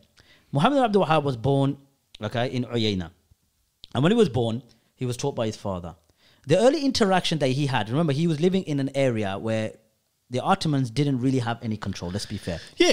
they had they had they had influence, Mm. but the tribes were really ruling, and the Ottomans really had their eyes over these particular rulers. This is what you call in English suz- suzerainty. So, so what the Ottomans do is they, they'll have authority, but they'll, they'll, they'll give that power to local tribes. exactly, and they report back Yeah, they report back. exactly, yeah, collect yeah. zakat or whatever. yeah. Muhammad Abdul Wahhab went to Basra. Now Basra was under the control of the Ottoman Empire. It at was that time. indeed. The European colon- uh, colonialists didn't really arrive until like the middle of the 18th century, if Mm, yeah. not near the end. Yeah, yeah. So when Muhammad ibn Abdul Wahhab went to Basra, he's seen as like he calls likes to call it, you know, mushrikun and you know pagans and he's Grave seen very worshippers grave worshippers, madness. Yeah, madness. So he saw some madness there, and that really shaped up his thinking. And nor are we disputing that madness wasn't No, happening. I'm not disputing that. Yeah. I'm not disputing that. And we'll get to the, the atrocities and we'll get to the accusations as well because it's parallel to each other, isn't it? Of the course it accusations from the Najdis Yeah. and what was taking place and then what resulted, as you like to call it, the raids, etc. Yeah. Muhammad Abdul Wahhab returned back and that's when he wrote his first book, Kitab al-Tawheed. Yeah. That was his first book because of what he experienced in Basra there was a leader, and pay attention to this name called Uthman bin Ma'mar. Okay, Okay. Uthman bin Ma'mar. Pay attention to this name. Listening. When he started coming, he wasn't re- his da'wah was, wasn't really accepted by the people. So Muhammad Abdul Wahhab had no protection. He had no protection. Many people opposed him, and Uthman bin Ma'mar gave him protection. Now, this Uthman bin Ma'mar, just to get it out there, he a tribal leader? he's a tribal leader. But this Uthman bin Ma'mar Yeah. was killed by Muhammad Abdul Wahab. But we'll get to that later. Uthman bin Ma'mar gained protection. He demolished the grave of Zayd bin Khattab. Zayd bin Khattab was a brother of Umar bin Khattab and his grave was prominent in that area. He demolished it. So the people, obviously, don't get me wrong, there were some mashup practices that were happening, some clear un-Islamic practices that were happening. They were emotionally attached and they go, what the hell's going on here? Uthman bin Ma'mar kicked him out. On your way, son. Mm. Okay? Mm. Let's skip a bit. Now he's, get, he's getting passed from pillar to post. He enters into the territory of Muhammad ibn Saud. Yeah. Okay, this is where it's going to get hot. He gets into his territory, and a lot of people don't know this. It was his wife that encouraged Muhammad bin Saud to meet Muhammad bin Abdul Wahhab. It was his wife. And this is written in Anwan Majd. Go check it out. Hmm. And all of this in part three. Part three is coming, lads, even to prove that Muhammad Abdul Wahhab is the forefather of ISIS. And I'll even go further before I get to the story that what they're following today is a heretical Salafiyah. It's not the same as Muhammad bin Abdul Wahhab. It's heretical, brother. It's heretical. It's no way connected to what Muhammad bin Abdul Wahhab was promoting and the early Najdiyah. It's a heretical movement. Believe me, it's no way connected. But I will say, oh, oh, okay, fine. So, so, so that meeting happened. Yeah, I was going to get to the story. Yeah, that meeting happened.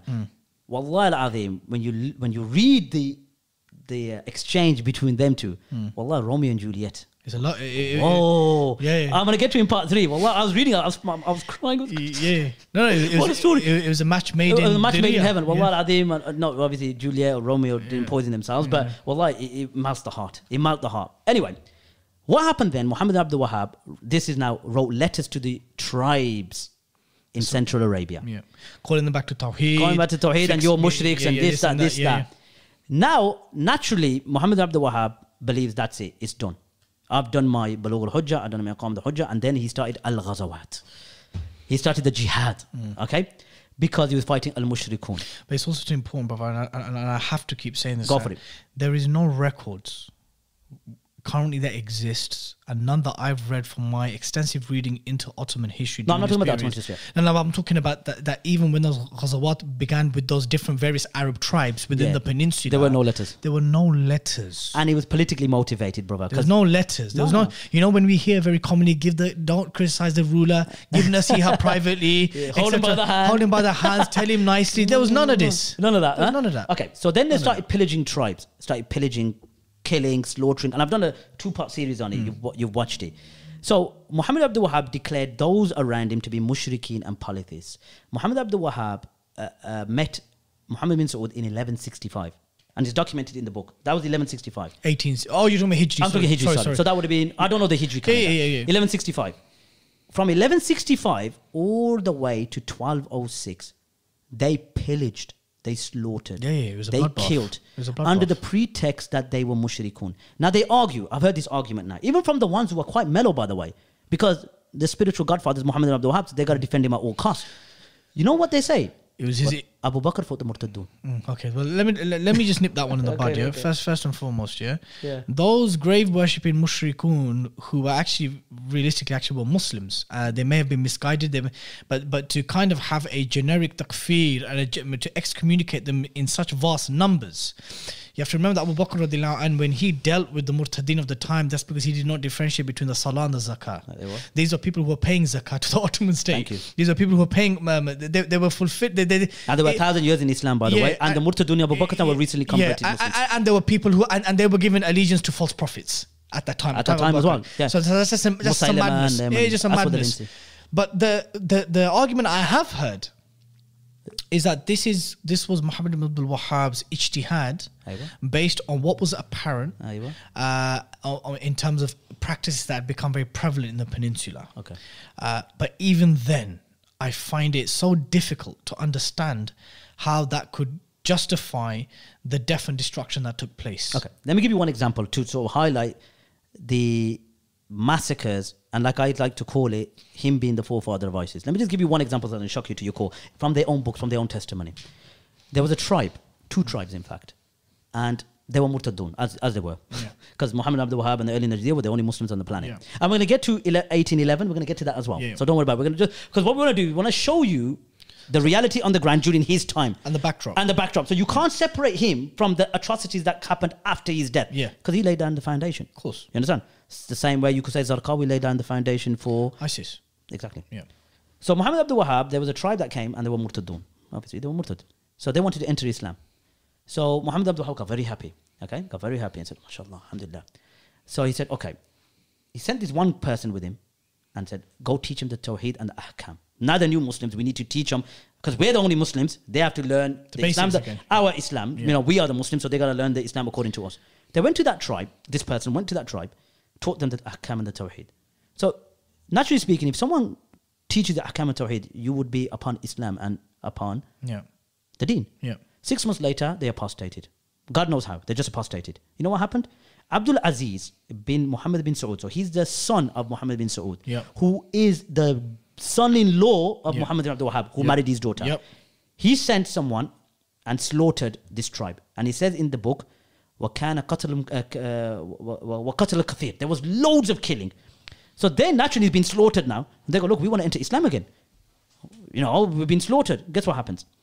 He brings them back, Abdul Aziz, who's the son in law of Muhammad bin Abdul Wahab, brings his tribes, whoever were alive at that time, and said, You want to enter Islam? They go, Yes, we want to enter Islam. He goes, All right, you know what you need to do? You should pay me 3,000 riyals. And because you can't afford it, you have to pay me a thousand up front. So you're trying to tell me now, Where's this cited? this is in uh, Anwan and Majd. No, Tarikh al Najd by Ibn Ghannam. Go check it out. It's, in my, it's on my video. That's one example. Now, Muhammad Abdul Wahab was alive at that time. He sent the person to teach him Tawheed and Ahkam. How did they suddenly become Murtadun six months later? What did they just worship? Did they see? Because remember, there was no social media uh, Yeah, of at that time. yeah. So how did they become Murtadun? Was there another letter like we were talking about the letters? Was there another letter sent to them and saying, "Hold on, yeah, you become Murtadun again"? It's very likely they would have received some news of, of some Hearsay. yeah, hearsay or something that's happened. Yeah. Or could, and again, it could be that they weren't worshipping trees and stones. Mm. They just basically wanted to expand. They thought, you know, what, now's a perfect opportunity. Let's go slaughter them. Mm. So so so you'll even find it in Islam Q and A. Um, Sheikh Munajjid, I believe. Um, Allah hasten his release. Yeah, I mean, I believe he even he. I, I I think this is perhaps one of the best positions you can possibly take if you come from that persuasion. He reaffirmed that the Ottomans were indeed a legitimate caliphate. No doubt. Yeah. But they had theological positions which they allowed to become prevalent in certain parts of the state, Yeah. which was without to a sha- ignorance and yeah, yeah, like without, which, which without a shadow of a doubt uh, was heretical according to um, that kind of theological understanding, right? But he posited something that look, uh, is it Dariya or how do you pronounce it? Diraya or Dariya? Dara'iyya. Dara'iyya, yeah. So he said Dara'iyya and Najd was never under the control of the Ottomans, so it wasn't khuruj Yeah, in yeah, that yeah. regard. Yeah. But I guess the point I'm trying to make is that because it was an expansionist state, Of course. it was going to be khuruj at some point Eventually, or another la- laid the foundation, like I said before. to 1811. 1811. Now, Muhammad Abdul Wahab died in 1206. Again, Hijri. I know about 1792 Okay, you, you, you, you keep the Gregorian, Yeah. I'll keep the Hijri. Yeah, yeah, 'cause- so, like I mentioned before, Abdul Aziz was the son-in-law of Muhammad ibn Abdul Wahab, Yeah. who married his daughter. Yeah. Abdul Aziz had a son. Uh, I think he's called Saud. Mm. This guy makes Abu Bakr al-Baghdadi, puts, puts him to shame. I'm going to get to him. Yeah. So you guys know about this. Let me tell you, they know about it, Akhi. Muhammad Abdul Wahab passed away. Now, you do know when they went to um, Iraq Hmm. and they went to Basra and they went to Karbala. You know what they did there, don't you? Yeah, massacres, bro. Massacres, even to the point in their own books. You know what it says? That they slaughtered a known market. They went into a market in Basra and slaughtered the people to the point that people wanted to, to, to escape from the massacre. They jumped in the river and drowned. Yeah. That's in their own works, bro. They're proud of it. So th- and you're defend and then you're trying to tell me that he's not the forefather of ISIS or uh, the early Najdi are not the forefather of ISIS. Let's carry on even further. Mecca, like you said, Saud, Abdul Aziz has passed away now. I'm, I'm, the reason why I'm not going into in depth because I'm doing part three. Mm. So I'm going to present it in detail with the books as I do. Mm. You know when they went to Mecca and besieged Mecca, there was a drought at that time. There was an actual drought. Mm. So they had the pathways blocked going north towards Syria and south towards Yemen. So they no food was coming in. and your besi- sieges take Yeah. time, don't they? Of course. So no food was going in, no food was co- oh sorry, they, they couldn't go out to, to obviously go to other areas to, to, to eat and there's a drought. So naturally they're gonna die of starvation. The historian says that they besieged them to the point that they were eating dogs to stay survive. To, to, to, to, to- to survive. When they entered into Mecca, who was the, uh, the, the ruler? Muhammad ibn Abdul Wahhab's grandson or great grandson, Saud bin Abdul Aziz yes. bin Muhammad bin Saud. Yes. He wrote because who the the Hijaz at that time and the Ottomans were uh, their their legislative uh, It was- it was under- fiqh was up upon the Hanafi fiqh. Yeah, for the Hanafi fiqh, and they had the Al Sharif family looking after him. Exactly. On so when they when they entered, they got the uh, now before then again. I'm fast forwarding. They went to Syria as well. They went to Oman. They went to Bahrain and they went to various areas, doing what they do best, Yeah. similar to the uh, therefore uh, to the modern day phenomenon of ISIS. So they slaughtered, slaughtered, slaughtered. He, this Saud obviously is under duress, and I don't even- even want to get to his brother yet. But I'm fast forwarding. They made them write a fatwa. I've got it in my phone, but I don't want to present it because I'm going to show them that they made the Meccans or the muftis of Mecca right that we what the, they did the early they are the victors the the conquerors mm. conquerors what they did in Syria Egypt was okay to slaughter them and make their blood halal and take their wealth because they were murtadun Yeah, there you go. So there you go so I'm just saying Yeah. wait for it So this now, what what what Brother Haji just described and what we kind of just briefly spoke about it's very very ugly what happened. When we're talking about Muslim massacres, right, and this is a reformist movement that that grew out from the kind of very isolated areas of what is modern day Saudi Arabia, that some of the theological positions that we hear now, which is very commonly associated to that persuasion and that movement, about advising rulers, mm-hmm. about not not, not not even uttering a word against them, about not making khuruj, about not making rebellion, about not you know you know all, all this kind of stuff, which has become very synonymous with their da'wah. Yeah. When you look at the which is their holy grail like I like and if you look at the historical roots of how this movement began, it was actually founded upon khuruj. Let's not even talk Like about like the mo- actual khuruj. Let's not even talk about the modern third Saudi state, how they were founded. yeah, yeah. We're not even going to get to that. But what happened when they um, so they carried on slaughtering Akhi. So they took Mecca, they took all the areas, they took Oman, and the Ottoman Empire at that time was.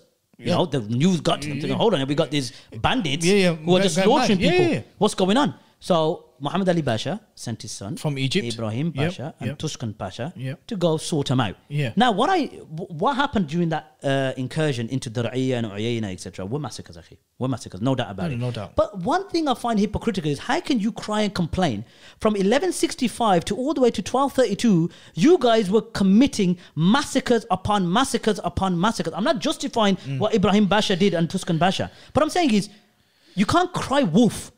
You understand? Bro, from my understanding, um, Ibrahim Pasha and, and his son and, and, and, and, and the and the squad which he sent out to address uh, the Najd movement, the rebellion, uh, from my understanding, that there was even moments where they were given an opportunity to renew their bay'ah to the Ottomans. Well, there you go. I didn't Right? know that. Yeah. There was even an opportunity that said that you guys have caused your death and destruction. Um, there is an opportunity before we move on you to come and renew your bay'ah and, and, and to renew. uh, So, Oh, they, they refused, they obviously. re- of course, they refused. Um, Do you know what happened to the ruler? What happened to him when they finally entered in Dar'iyya? You know what they did to him? They cut off his hands, they cut off his tongue. And, and, and, and, and obviously that's brutal, no doubt about it. But the argument here is that the massacres, and I've counted, you know, and let's be fair, I haven't counted, you know, very thoroughly because I read through Yeah. 1165 to 1232. From the top of my head now, which I've done that video about four or five months ago, I counted easily up to at least 10,000 deaths from their own testimony. Could be mm. more. Mm. Now, here it begs the question now that Muhammad ibn Abdul Wahhab laid the foundations for this early movement, early dawa to najdiya The rulings are in the books like Darsuniyah and Darsuniyah, yeah. plentiful. plentiful. But what they do, akhi, they deceive you as well. You know, the technicalities are very good. They go, oh, Muhammad Abdul Wahab says, Nahnu lam kafir." uh, the one that worships the, the sanam under the grave of Abdul Qadir. What we say to that is, that was at the early part of his da'wah. You know when he got a bit brazen and he got a bit more, he got loads of power and he got support mm. Muhammad bin Saud. Akhi. My dear brother, wallahi, I'll be honest with you now, yeah? You know when you you know when we look at the life of a believer, the, the izzah and the life of the believer, and we know the the maqam of this, um, to say that an entire town's people are committing shirk, and they are worshipping the graves of this pious person, whoever Yeah, it may be, and then now to go and carry out a massacre and enslave their women take the enslave, animals. take their animals, their livestock, their belongings to now justify this as something that's Islamically permissible. But what's the argument? Akhi, this is what's shocking. They go, well, uh, Muhammad Abdul Wahab did ijtihad. Yeah. And Abu Bakr fought the Murtaddin. So then you But- can't but- argue when Daesh says the same yeah, thing. this- it's a madness. And I think it was Sheikh Kalbani, who was the former Imam of Adil Kalbani, Adil yeah. He Yeah. said that he admitted it. He said you can't because You know what I say to this, Akhi? You know when they argue, especially the the, the neo Salafis, meaning the slaves and the rulers, the waste papers, when they say the Muhajirun, the Takfiriyun, if you criticize them, how can you not criticize Muhammad ibn Abdul Wahhab? Mm. He is the forefather of this methodology, Akhi. Imam Shawkani, Akhi, Imam Shawkani, I'm going to get to that in part three. Ibn Badis. Akhi, we could go on and on. Even his own brother.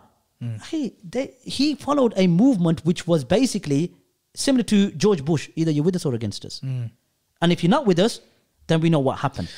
I think you should be. I mean, I I'm going to state this anyway for my part. I mean, I don't, I don't know about, about your position, but Yeah, yeah. no one's disputing Sheikh Muhammad ibn Abdul Wahhab's knowledge. No doubt. No one's disputing even some of his fantastic and championed work on matters of Tawheed and stuff like this. We're not very very this. simplistic very very you know uh, beneficial insightful and i yeah. take his works Yeah, when it yeah. comes to that Yeah, absolutely. And and and the issue here is rather a theological basis that was set out, which then became a political movement, which basically made the life and the blood of Muslims Muslims, halal. halal, and where rebellion actually uh, became no the, doubt.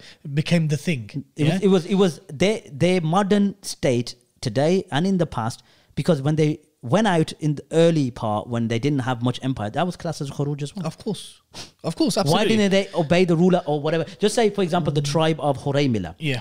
why didn't they Uthman bin Ma'mar I'm going to get to that in part yeah. 3 why didn't they write to him and take, take him by the hand and advise him privately and because remember Uthman bin Ma'mar weren't doing shirk or kufr akhi. just remember Mm. Yeah, that yeah, point he was not doing Yeah, shirk or kufr so what happened to all the ahadith about obeying the ruler And this is, I guess, what I'm saying. I I think the entire podcast has kind of channeled in on this inconsistency. In- hypocrisy, inconsistency, Bec- double standards. Bec- because I've always found that whilst calling those who celebrate the date of birth of the Prophet ﷺ as Ahlul Bidah and these kind of things, but you have no problem with those who celebrate the Saudi Independence Day, uh, an Independence Day of a state which was founded upon Khuruj. and right? do you want to touch on the modern state? Let's touch upon. Let's, touch on let's briefly touch yalla. this. Yeah. So now we're opening up the can of worms. Yeah, do yeah. So, so, let's so, go. so the modern state here obviously was something that was uh, practically given birth by the British. Uh, Hey, by well, you took the words out of my right? mouth. But we're going to dwell into it to the point that I've done a video on it called The Origin of the Saudi Kingdom. Mm. And I went into their own media resource center. So it's not bro Haji making conspiracies. Because let's be fair as well, you find many ghulat from the Sufiya, and let's put this out there. When they mention Muhammad bin Abdul Wahhab, actually, they come out with ridiculous conspiracies. Yeah, For example, yeah. I've heard Muhammad bin Abdul Wahhab supported Lawrence of Arabia. Uh, I've heard that. completely two different Two eras. different eras, Yeah, not even connected. Yeah, but because they, they got this. Partisan and fanaticism, the, the truth is basically blinded to Yeah, them. yeah, yeah. Whereas me coming from an Athari background, who takes Muhammad bin Abdul Wahhab's works, who benefited from Muhammad Abdul Wahhab's works, and even encourages those to read those books, I'm being extremely fair and partial and said he's not above criticism. He's not above criticism. But let's go to the modern state now. There was a tribe, and you're very, very familiar with history, and you'll agree with me. During the uh, course of the first Saudi state, which got demolished, then the second state, they rose their ugly head Yeah, again, and yeah. the second state got demolished. There was a dynasty called Al Rashidiyah. The Al Rashidiyatos, they were the, two, they were the, the, the main Ottoman uh, family on Allies. behalf of the allies. Yeah. in Central Arabia. So they were ruling in that part. Yeah. Muhammad bin Abdul Muhammad bin uh, Abdul Aziz, Abdul, okay, yeah. Muhammad, Abdul Aziz bin uh, Saud. Saud basically was exiled to Kuwait. yeah. Okay, it was in Kuwait. Now, what happened was he wanted leadership so bad and wanted to restore. Because remember, he's from the Saud Yeah, tribal, course. you know, uh, con- he's got the tribal connection. So he's got what we call respect. He's got a lot of clout because of his connection to the early Da'wah to Najdiyah. So what he wanted was power. He was a slave for power. He was dreaming. He was begging for power. So what he did was he raided into Riyadh, his first incursion. Now, number one, Khuruj. Straight up. Straight up. Straight up. They kuffar. Yeah. Where was the letter? There was no kufr Where's Bulugh Wahan. al-Hujjah? Where was grabbing by the ruler by the hand? There's so no there's Khuruj there. Number yeah. one, Khuruj. Khuruj. He, he conquered Riyadh. Then after conquering many, many, like they call them, uh, what's they call Al-Arid. They call Yeah. it Al-Arid, the, the areas surrounding it, Riyadh and the surrounding areas. His power or his, his, his uh, zeal for power, uh, power grew. He's thinking, bloody hell, now I've got this, and this is Saud dynasty. I'm, you know, I'm the, I'm the, from the offspring of the, the Muhammad bin, uh, or bin Saud. So he wanted power. So during that time, 1882, 1883, the British uh, were very much, you know, influential in Egypt and in Kuwait Yeah. And in the Straits of Yemen as well. I think uh, the Aden they had that Yeah, part as well, and obviously they were in the the uh, subcontinent. Yeah, They yeah, there. the- the- the the, British Empire was yeah, yeah, basically yeah, yeah, the the, the, the empire. Like uh, they said, the the sun that rose from It never- it the, never- it never thingy. the empire was basically so vast that the, sun, sun never, the sun never set, set on the British Empire. yeah. So it was vast. yeah. There was an individual by the name of Sir Percy Cox. Hmm. Sir Percy Cox, and I call him Sir with respect because mm, your godfather treated him with respect. So Sir Percy Cox got involved and got and uh, basically had connections with uh, Abdulaziz bin Saud. So what happened? Abdul, uh, Sir Percy Cox sent an individual by the name of Captain William Shakespeare, and we're not talking about the poet Yeah, here. definitely. Yeah. The meeting may have been poetic. Yeah, yeah, for yeah. them. The, oh, his, his influence was very poetic, Yeah, yeah. poetic justice. Yeah. But he sent Sir uh, Captain William Shakespeare. Now, Sir Captain William Shakespeare was the one who was the brains on the on the ground, and there was a treaty called the Treaty of Darin, and we, we all know about that. Yep. Due to this connection, the birth of the Saudi state or the third Saudi state was born. One, khuruj. Number two, ta'awun mal muhtalin. They are uh, they cooperated with the occupiers of Muslim lands. They did. And that's number two. Number three, when Abdul Aziz ibn Muhammad bin Saud, obviously living off the, the name of his his uh, his tribe, I mean because of the Saud connection, he had a movement uh, which supported him. Because of that, the Ikhwan movement. The, the, the, the Uh, not to get mistaken with Ikhwan al Muslimin. Exactly. Ikhwan was a tribal, um, a tribal fighting force. fighting force who were simplistic be, uh, Very believers, very sincere, very, very austere, and they wa- they thought of themselves as if this is what we're going to expand Islam Yeah, as yeah. the Sahaba did. Yeah, so they were very simple yeah, people. Yeah, so, so, so, so they envisaged obviously a khilafah which was more Hey, orthodox. And they thought he was the one that was gonna hmm. be spearheading this. Unfortunately, the British stopped them on the north. Th- there you go. You took the words out of my mind. So when they expanded, the British Empire goes, look, mate, put your brakes on. Calm your horses. Calm your horses, little son. Yeah. You get a, you're our puppy, you're our little pet, stroke him, you know, let the ta- tail waggle. Yeah. And they go, stop there. So the Ikhwan naturally, obviously said, okay, now we're going to Iraq. Now our, our time to go. Because they, they were warriors who were, according to them, was Go- spreading a version of Islam. And because everyone else was murtadun to Yeah, a certain extent. yeah. So Abdul Aziz basically said, no, it's not happening. I heard an account where he. he, uh, ki- he killed him off, didn't yeah, he? killed him up. But there's an account where one of the uh, Ikhwan, he was telling them about the British where they had planes. And uh, he was explaining it to them. Look, they got planes, they got this. So they said, look, it's a lot. Again, we don't want to get into the Athari Ashari thing, but they said, look, okay, there's planes and stuff. Remember, that's a new phenomenon back then. You know, Huge. huge, like course. things in the sky, and you're Yeah, looking, and it's dropping bombs. It's like, you know, for us now, it's like, yeah, it's Concorde, yeah, Yeah, this yeah. private jets. But back then, it's like an innov- a a master, a science, scientific, you know, invention that none of us ever saw, or that time anyway. So they said, all right then, but it's Allah above those planes. That's how simplistic they were. They go, Mm. it's Allah above those planes. They go, he goes, yeah. He goes, no problem, let's carry on. He basically knew that these people ain't gonna stop. Mm. Yeah. So the only way, and they recognize his treachery. They recognize his treachery. They obviously eventually clocked on that this guy, all of the statements about Saud and Islam and you know Quran and Sunnah, ala fahm al salaf al salih, it's all lip service. It was all just to get his uh, dynasty that or what was what his ancestors had before. And you have to remember, this reminds me of the hadith of the Prophet ﷺ when Abu Sufyan went to Heraclius. And he wanted obviously I don't know the full context obviously why he went but he asked him a few questions. You know the hadith? And About he goes about the testimony at the test and he goes has did he have did he sallallahu alaihi wasallam, did he have a kingdom before him No. and when he answered all those questions he goes no because the reason why I asked you that is because maybe he would want what his ancestors had before and then the hadith ends by saying I will wash his feet but he didn't he presented Islam to his people and his people Yeah. didn't accept Yeah. but this is the point so the Ikhwan got like you said got destroyed. So the same people, look at the treachery of this man. The same people that gave him or even fought for him and gave their life and blood for this state, he ended up finishing them off. Khuruj and allying with the British. I would even go as far as to say, and just bring the podcast to a close now. Jazakumullah khair for that kind of very quick hi- history. No, no, it's brief. It's brief. Um, I would even go as far as to say that this has been an ongoing struggle between the Saudi political establishment and the Saudi religious establishment. Yeah, uh, in that every other year, or there has always been a consistent level of ulama within Saudi Arabia since its inception, who have always kind of played this role that we really should be doing more. Like this is not right. We should be expanding this. Um, uh, ulama who have supported jihad in various countries, Afghanistan, Yeah, Afghanistan, Shishan, Bosnia, various places. I believe that Saudi will and always will have since it since if, if for as long as it remains, it will always have a struggle between those people of knowledge who still believe in that dream of Muhammad ibn Abdul Wahhab and Al Saud from the very day dot Okay. that they still believe that there should be a fulfillment of that vision. But the harsh and brutal and reality is that the Saud political establishment is not interested in this. No. They're interested in their own hegemonic rule and that of their paymasters in Washington Yeah. and formerly London. Um, and, you know, and soon to be Tel Aviv. yeah, it's very soon to be.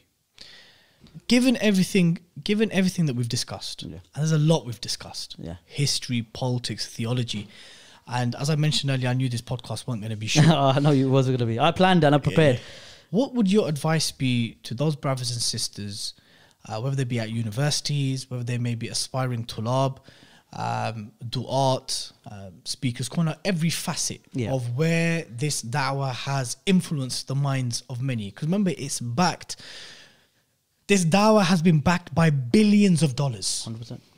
billions of petrol dollars 100%. has pushed a particular narrative, especially after the wake of the first Iraq war onward.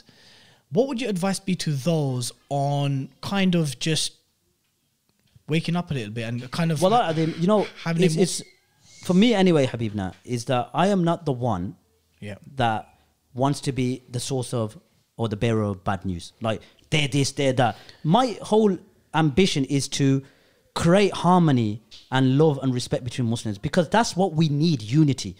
The solution and all to, to the du'at or the the, the tulab al-ilm and those who are studying in universities like you uh, you know like, like you mentioned is that do not become blind to the truth and do not become you know hizbis to the point that you're going to exclude yourself from Muslims based upon political allegiances. Don't don't be that brother that just follows the crowd. Don't be a sheep.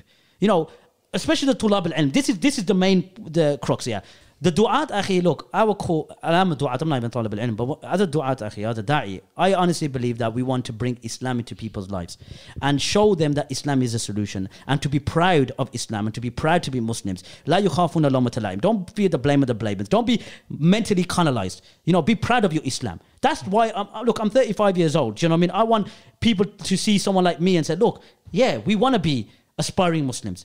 But to tulab al-ilm, I say that those who are studying in the universities where the dust is going into their nose and they're being schooled to a certain way of thought, don't let your tools that you learn blind you and be politically aligned to those who, to a certain extent, paid for your education. Because I've actually heard this, my dear brother, hmm. that brothers have come back and they've seen the reality. Because you have to remember, Saudi, Saudi Arabia does beautiful work when it comes to um, facilitating the students from all over the world, akhi. And, and we, we have to give them praise and credit for that, like they do with the Hujjaj. But what happens is this tulab al-ilm, and I've heard it with my own ears, actually, that they, when they see the reality and they see the hypocrisy and their double standards and their, you know, lack of sincerity, this, the, the, the people that try to call it out, who are the tulab al-ilm, who have a responsibility to call this out, amr bil ma'ruf wa nahi al munkar, they turn around and the people that are, you know, slaves to the rules say, didn't they pay for your education? so there's an element of gratefulness So it's like you are an absolute hypocrite yeah. because they paid for your education. So yeah. what it means is that because they paid for my education and giving me Islamic I mean, I, am I have to be slaves to them for the rest of my I'm life. I'm indebted to them. Yeah. Indebted them until I finally wake up. And unfortunately, this is something that we do commonly see. Mm. We do see this. I'm not saying all of those who go to Medina or all of those who study in the Riyadh or wherever it may be, where the institutes or those universities are, are prevalent, that they fall into this. But believe me, the vast majority do. So I'm saying use your knowledge and be a source of benefit, not a source of discord. And that's my final message. And to me, you know, again, I'm, I'm a brother that's, you know, a bit outspoken. And, you know, I, I love to, I love to, uh, you know, banter a bit. But on, in all seriousness, it's not a joke. And I should, I, I should be held accountable for when I go, you know, left or right and I, and I use offensive terms. But I'm dealing with, and I honestly believe, a very, very cancerous methodology. And like Sheikh Nabil Al Awadi said, that in order for us to have unity, stay away from these people. And that's my final message. Jazakumullah khairan. Um, let me just give some concluding advice as well. Uh, brothers and sisters, we spoke about various issues today. Um, and in fact, no two, three hour podcast will ever do justice to the years uh, of work and uh, human hours spent by uh, people of knowledge in this in these areas, areas pertaining to the legitimacy of ruler, uh, the establishment of Allah's deen on earth, the, the Sharia, um, who Khalifa, Khulafa, Khilafa, uh, rebellion, obedience. These are very, very you know big and deep and extensive issues. And it's not black and white, as you've seen from the conversation that me and brother Haji has. Um, it is a very nuanced and a very contextualized conversation, and one that's taken place over a millennia of our scholarship. However, that said, this issue of supporting tyranny and oppression, or turning a blind eye, or you Legalizing legitimizing. legalizing it, just justifying it. This stuff, I think, a someone with a cursory understanding of Islam and a cursory understanding of the Seerah and the lives of the Sahaba, especially the Khulafa al-Rashidin, you will know that this stuff is not from Islam. Of course not. You can, you know, uh, you know, we know from the very famous hadith. I believe it is from At-Tirmidhi. Akhi, correct me. Where the, when the Sahaba asked the Prophet mm. what is the best type of jihad? The Prophet said, "Kalimatul haq against a tyrannical ruler." Abdul, Abdul, uh, Abdul Jihad Kalimat al Haq Inda Sultan al Exactly. Imam Tw- Ahmed. tw- But um, I guess the point I'm trying to make is, brothers and sisters, you know, when it comes to the lives and the security of the believers, when it comes to Allah's deen being implemented or not being implemented, not, these are very, very major issues, right? And I hope that from this conversation I've had with Brother Haji, that you know we've not presented a black and white, a binary kind of conversation. We're trying to, in, fact, demonstrate that it is such a it's such a vast area of discussion debate um, uh, where there was even difference amongst the Salaf, right? 100%. Yeah, and there Even was even the difference in Sahaba Sahaba, even difference between the Sahaba. Um, one would even go as far as to say that there was even a difference between Abu Bakr and Omar with regards to the, the- the yeah, the the- fighting the yeah. people who testified the Shahada. yeah, So I would be very, very cautious if to fully subscribe to any kind of da'wah or any kind of political message that says it requires from the believers to be absolutely blind followers and defenders of tyranny and oppression. But at the same time, I would equally caution against those who are calling for uh, raising arms. Yeah, well. uh, and, And that's what I do want to add as well. I'm not calling for khurud, and it's better not to do it. Yeah, of course. I have always maintained that stance. the sanctity of the life of the believer is paramount, as is the preservation of the deen. And these are things which are very much normative uh, and, and things which we need to all kind of aspire to learn uh, so we can maneuver uh, in these various issues. Um, that is the end of the podcast, but not for Brother Haji. Not for Brother Haji. No, no, no. I'm, I'm, I'm still ticking. Okay, you're still ticking. Um, so we take inspiration from the Sahaba I don't know. uh, in the way we conclude this podcast. Uh, so when the early generals went out uh, in the ghazawat and the campaigns, uh, what were the three things that they used to tell the people before they entered? Okay, so first they used to tell the people to invite them to Islam, Yeah. and if they accept, then obviously take it from them and they're classed as believers. The second is that they pay the jizya, Yeah. and What's the third one? and the third one is that the safe. Uh, it's a sword between us and you. No. So we take that inspiration and we've implemented into the podcast, but obviously because it's blood brothers and everyone we're Muslims, in it, we can't have those conditions to believers. So uh, we kind of refined it uh, and made it more brotherly, a brotherly three conditions. Yeah. Okay. So you can, so obviously being Bengali myself, I'm Pakistani. okay, uh, I'm going to make you three offers. Go on. So you have to either try a delicacy which is very common amongst Bengalis, and that is a ban and supari. The Pakistanis have it as well. yeah, we're not free from it, bro. Okay. or you have to try Mr. Naga paste, which is very spicy, uh, or an arm wrestle with me. Put it this way, I'm going to be driving back to Birmingham, so if I have the pan, I'm going to be a bit tipsy, yeah? Yeah. So I don't want that. But it's the permissible type, just to Oh, of course, of that. course. I'm not, I'm not, I'm not saying muharram. Yeah, yeah. I'm not saying, don't get me wrong, I don't No, want no, to be, no, I don't no, want to be, you know. no, no, but no, no, there- is a type of bond which I would probably say is either makruh impermissible. It's the one that's with dry tobacco. And I was going to give you mitta bond. You sure you're trying to, you're, you're spike me or something? No, no, never that. You sure? Okay, or there's Mr. Naga, which is Listen, like- there's no point having an arm wrestle with you. So why those three conditions, or the third one's just irrelevant, brother. Yeah. it's a waste of time, honestly. So I'll do number two. the paste. Yeah, Mohsin, Bismillah. okay. But I'm telling you, if I end up breaking down or No, you'll be fine. okay, yalla. Alright, so okay. oh my god. Okay, go then. Go. This is uh, our Bengali viewers and uh, will know exactly what this is, Mr. Naga. Uh, it's a Mr. Naga paste. I love it, bro. I love it. Why is it called Mr. Naga? If you don't mind me asking. The naga is the name of the spice itself. Oh, naga. It's the name of the chili itself. And Mr. Naga is just the pasted version, the achar version. Does Mr. Naga believe in khuruj or not? That's what I want to know. Um, well, he definitely made khuruj from the conventional spice itself. So he eh, so he uh, exited the obedience of the spice. of the spice No itself problem. and made it into a paste. So uh, he, he, that's my sort of person. okay, then. so let's go. Yallah, bismillah. All right then. Uh, is that is that enough to do the me damage or what? let's see it. Tell about the state of your face.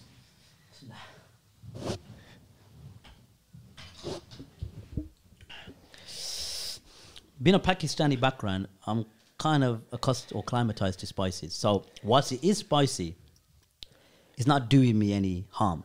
Really? I could take another spoon of that. Take another spoon then. Honestly.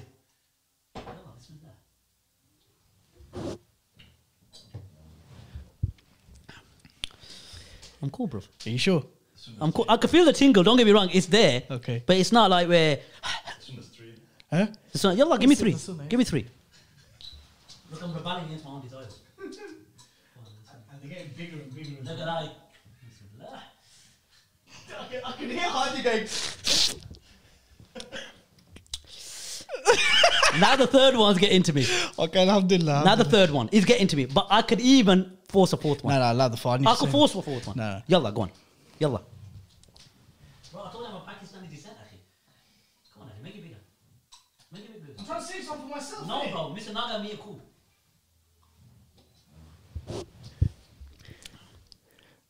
I'll be honest, I could probably take a fifth. Nah, I'm not giving you a fifth. I'm telling you, I'm not even. Look, TK, look, look, look, look, look.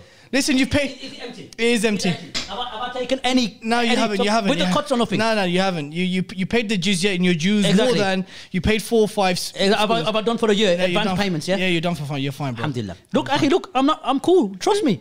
I, I, I, might, I look. Have I? Have I done that common? You know, uh, when you're feeling it. No, have I no, done that? No, no, no. You haven't. I'm quite. Don't get me wrong. I'm not acting as if he hasn't affected me, but he hasn't affected me that bad. No, alhamdulillah, you're pretty cool. Wallah, I'm cool. Am I eyes watery? No, no, you smashed it. You smashed You it. understand? So You done Neo a scratch. Salafis out there. If I could take Mr. Naga, you guys are no problem. Brother Haji, jazakumullah Allah khair. It was- it Allah was Barik absolute Fik. honor It's an having you, to- my It's bro. honor. Thank you very much for having me. Allah Barik Fik. Brothers and sisters, and that is all for today's podcast. Mr. Naga gives his salam. Wa alaikum salam. um, uh, remember to subscribe to the Five Pillars YouTube channel. Check Bro Haji out on YouTube. Uh, the YouTube channel's name is Bro Haji. Bro Haji, yeah. Let's get him on that 10k milestone very Bi- quick, bi'idhnillah, inshallah. bi'idhnillah. Um, like the video, leave a comment, share. Uh, if you want to hear this podcast on audio channels, then search The Mad Mum Looks. And until next time, Assalamu alaikum wa rahmatullahi wa barakatuh. Blood Brothers Podcast. Five Pillars of Mad Monolith Production.